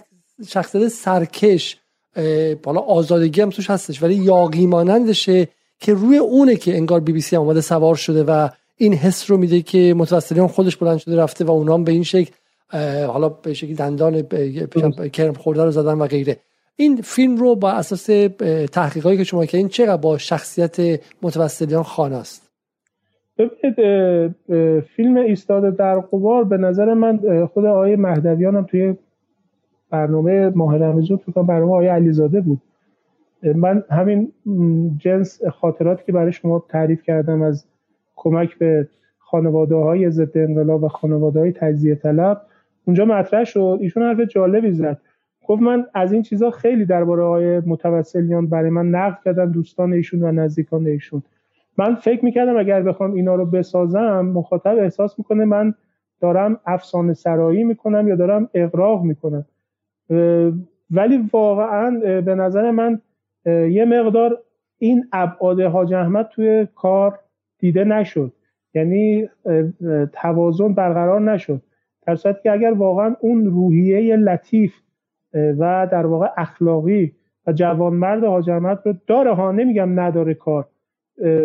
تو بحث در واقع منطقه تته و بود سلطان و جای دیگری که نشون میده اون برخورد با مردم با رعفت که جعبه خورما می‌گیره به مردم تعارف می‌کنه اینا همه هست.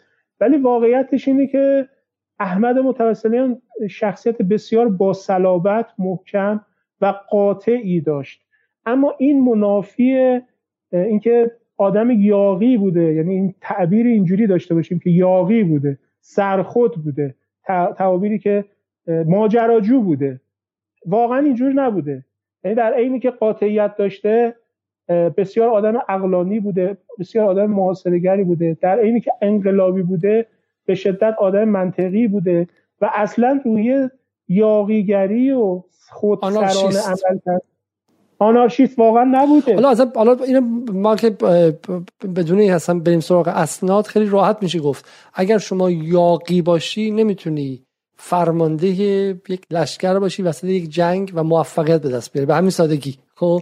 کسی که اون تصویر یه آدمی که می‌زنه و همش عصبانی میشه و غیر و اینها این تصویر نمی‌تونه در جنگ جایی که فرماندهان نظامی اون طرفش به شکلی مثل از از از, از فولاد ساخته شدن بیسته و بجنگه. و همین من گمانم که اون جور تصویر یاقیگری به شکلی خواسته ناخواسته حالا خواسته سینماییش کنه ولی خواسته ناخواسته اجازه داده که بعدا اون توهمات و اون به شکلی روایت های دروغ بی بی سی و غیرم حول شکل بگیره. خب؟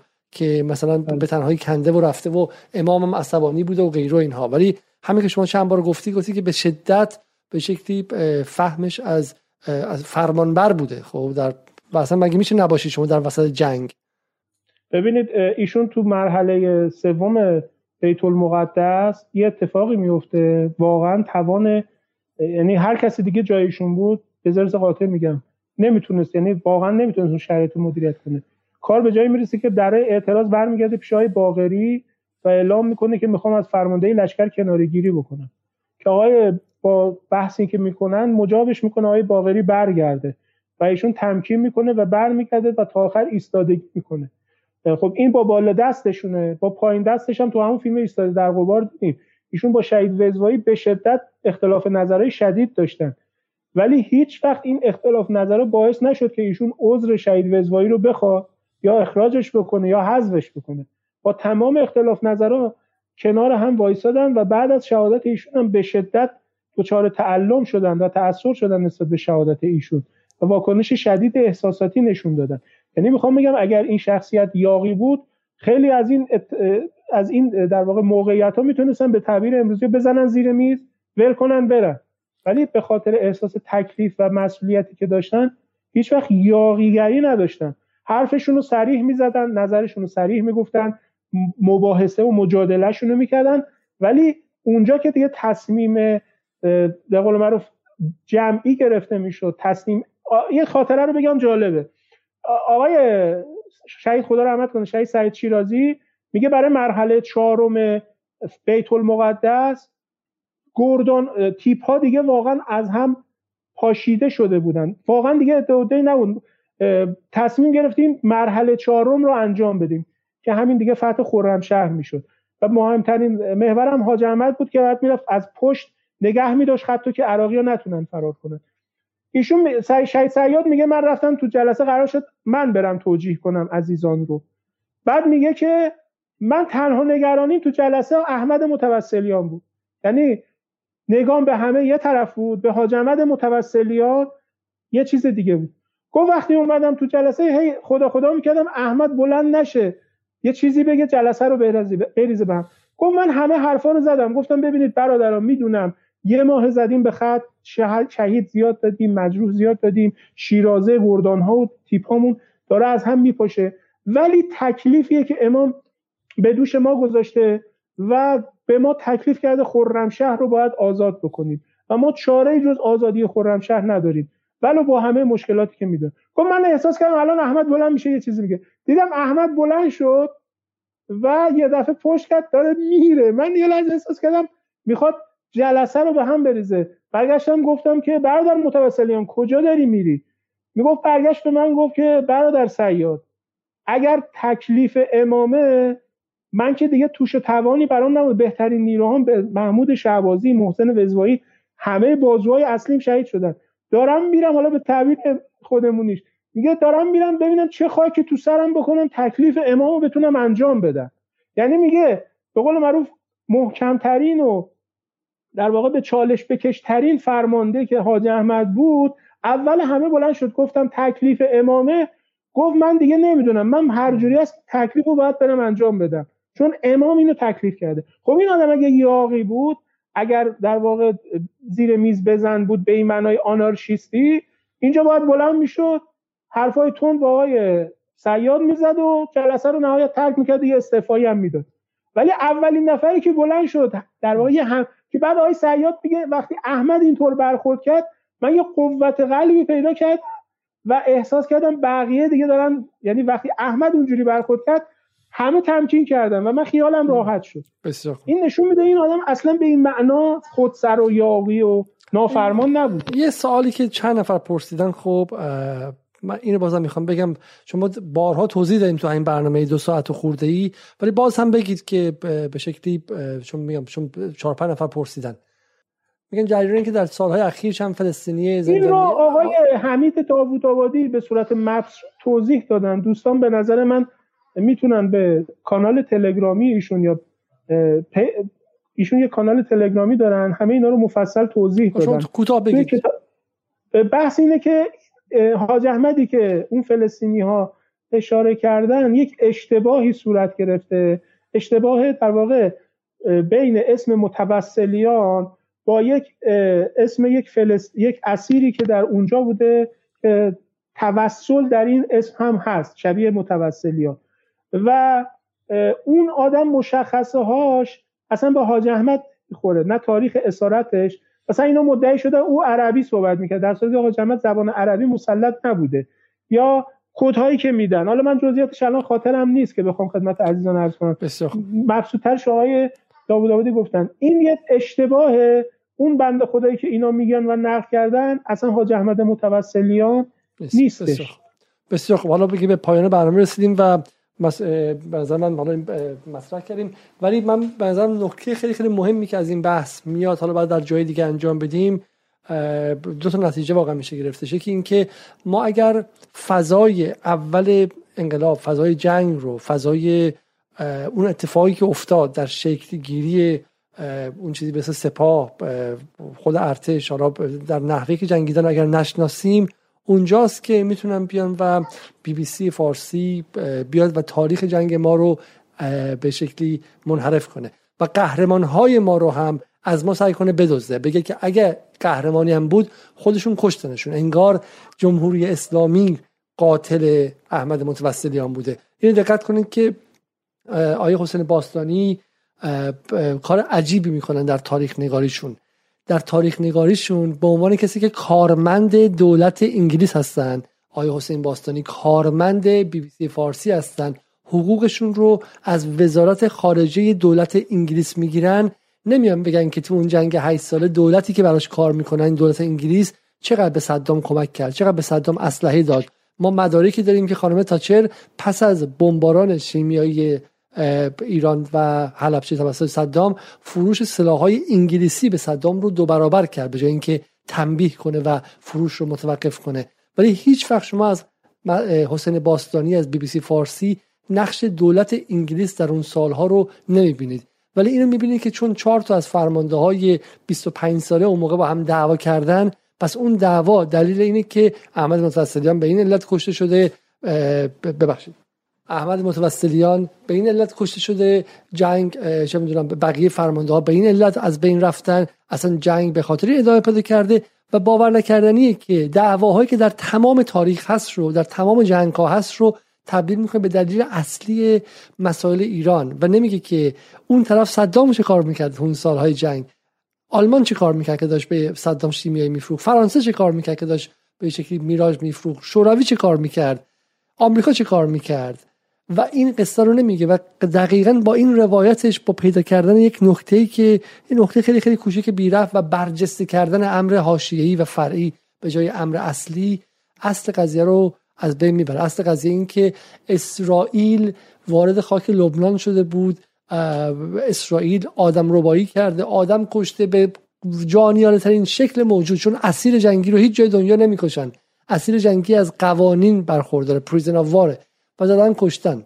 و تنها چیزی که ولی میشه گفت جواب آقای حسین باستانی جواب بی بی سی فارسی جواب دولت انگلیس جواب همه اون کسایی که روی این روایت ها و جنگ روایت ها تاکید می‌کنن اینه که احمد متوسلیان وقتی وارد خاک لبنان شد اسرائیل در چند هفته تا نزدیک بیروت هم رسیده بود. ولی چهل و یک سال چهل, چهل سال بعد که چهل سال از نبودن احمد متوسلیان میگذره فرزند احمد متوسلیان و احمد متوسلیان ها به نام حزب الله لبنان در قدرتی است که الان پون 16 17 از 2006 تا حالا 16 سال اسرائیل جرأت نکرده نگاه چپ به لبنان کنه. بعد از جنگ تموز بعد از جنگ 33 روزه اسرائیل جرأت نکرده به لبنان نگاه شما همین سپهباد اخیری که حزب الله فرستاد سمت من چیز گازی کاریش ببینید که چقدر واکنش های عجیب غریب. سه تا پهباد معمولی حزب الله فرستاد. اسرائیل رو ریخت به هم به معنی واقعی. و ایران اینترنشنال پیروز یک یک گزارش کوچیک در مورد حزب الله داشت که توصیه می‌کنه همه بریم ببینین چون قدرت واقعی حزب الله رو اونجا نشون میده. حالا آخرش هم می‌خواست نتیجه بگیره که 700 میلیون دلار در سال ایران به حزب الله کمک می‌کنه که بیشتر از پولی که مثلا به بازنشسته ها میده ولی یه چیزی نگفت. 700 میلیون دلار برای برای حزب الله معادل به شکلی چون خود خود سعودی روزی 70 میلیون دلار در یمن خرج می‌کنه. پس ایران در سال معادل ده روز خرج سعودی در یمن خرج می‌کنه و تونسته باهاش چنین نیروی درست کنه که هم از اسرائیل مهار بکنه. امنیت ایران حفاظت کنه هم از امنیت مردم بیگناه منطقه علیه یکی از جانی ترین قدرت های تاریخ بشر. برای همین برن و به شکلی اجازه میدن به شکلی برن و جنگ روایت بسازن. و نشون بدن که مقصر متوسلیان بوده. اصلا مقصر دعوای داخل سپاه بوده. اما واقعیتش اینه که در واقعیت متوسلیان و کسایی که رفتن اونجا رفتن که چیز انگار افق امروز رو می‌دیدن. رفتن و چیزی رو ساختن حزب اللهی رو ساختن مقاومتی رو ساختن که امروز ثمرش غیر قابل کتمانه برای هر کسی. یک نکته بنظرم نکته مهم اینه. نکته دوم این که گفتیم شما مرداگان احتمالا جز قاتلان متوسلیان بله. بوده. و مرداگانی که امروز همچنان پشت ترور سیاد خدایی در خیابانهای تهران پشت. عملیات های دیگه است و, و به شکلی اونها هم از بیکار نشستن و همون گروه ها در اون سمت هم هستن اگرچه.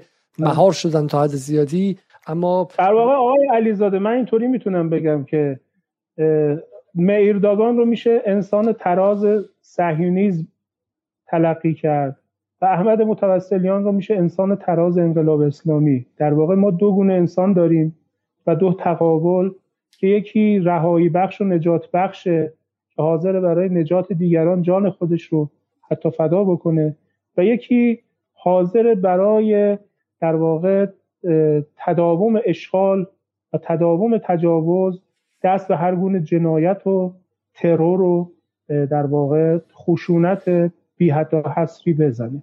من فقط دوست دارم اینجا با این اشاره حرفم رو تموم بکنم. احمد متوسلیان یکی از پاسدارانی هست که بهترین یا در واقع حسنه ترین روابط رو با برادران ارتشی در زمان خودش داشت. ایشون در کردستان که بود با سیاد شیرازی بسیار رابطه نزدیک داشت. اگر دو اسمشون رو اشتباه نکنم که دوستان نزدیک ایشون که خیلی یاد می‌کرد از ایشون سردگرد عبادت بود که در کردستان در غرب به شهادت رسید و سرتیب شاهینراد که هنوز هم زنده هستند در قرارگاه نصر تاکتیکی یا نصر دو ایشون حسن باغری فرمانده سپاهی بودن سرلشکر حسنی سعدی همتراز آقای باغری در ارتش در قرارگاه نصر بودن. حاج احمد فرمانده قرارگاه تاکتیکی نصر بودن همتراز ایشون سرتیب شاهینراد بود. من هنوز توفیق پیدا نکردم ایشون از نزدیک زیارت کنم و پای صحبتاشون بشینم. اما شنیدم ایشون هنوز شیرینی حلاوت همنشینی و همسنگری با حاج احمد رو دارن و یکی از در واقع خوشبختی های زندگی خودشون رو در واقع هم نفسی با ایشون در یک سنگر می‌دونن. و شنیدم که خاطرات خیلی خوب و شیرینی از همسنگری و رشادت های حاج احمد دارن و حاج احمد یکی از فرماندهان سپاه که بهترین تعامل و روابط رو با برادرای ارتشی داشته دلیلش میگم به خاطر همون خوی نظامی یا در واقع اشراف نظامی و نبوغ نظامی که داشتن خیلی با برادر ارتشی سازگار بوده. یه سوالی هم هست بازم میگم این بحث واقعا خیلی طولانی شد. ولی آیا از عوامل ترور انتقامی گرفته شده یا خیر؟ نه متاسفانه.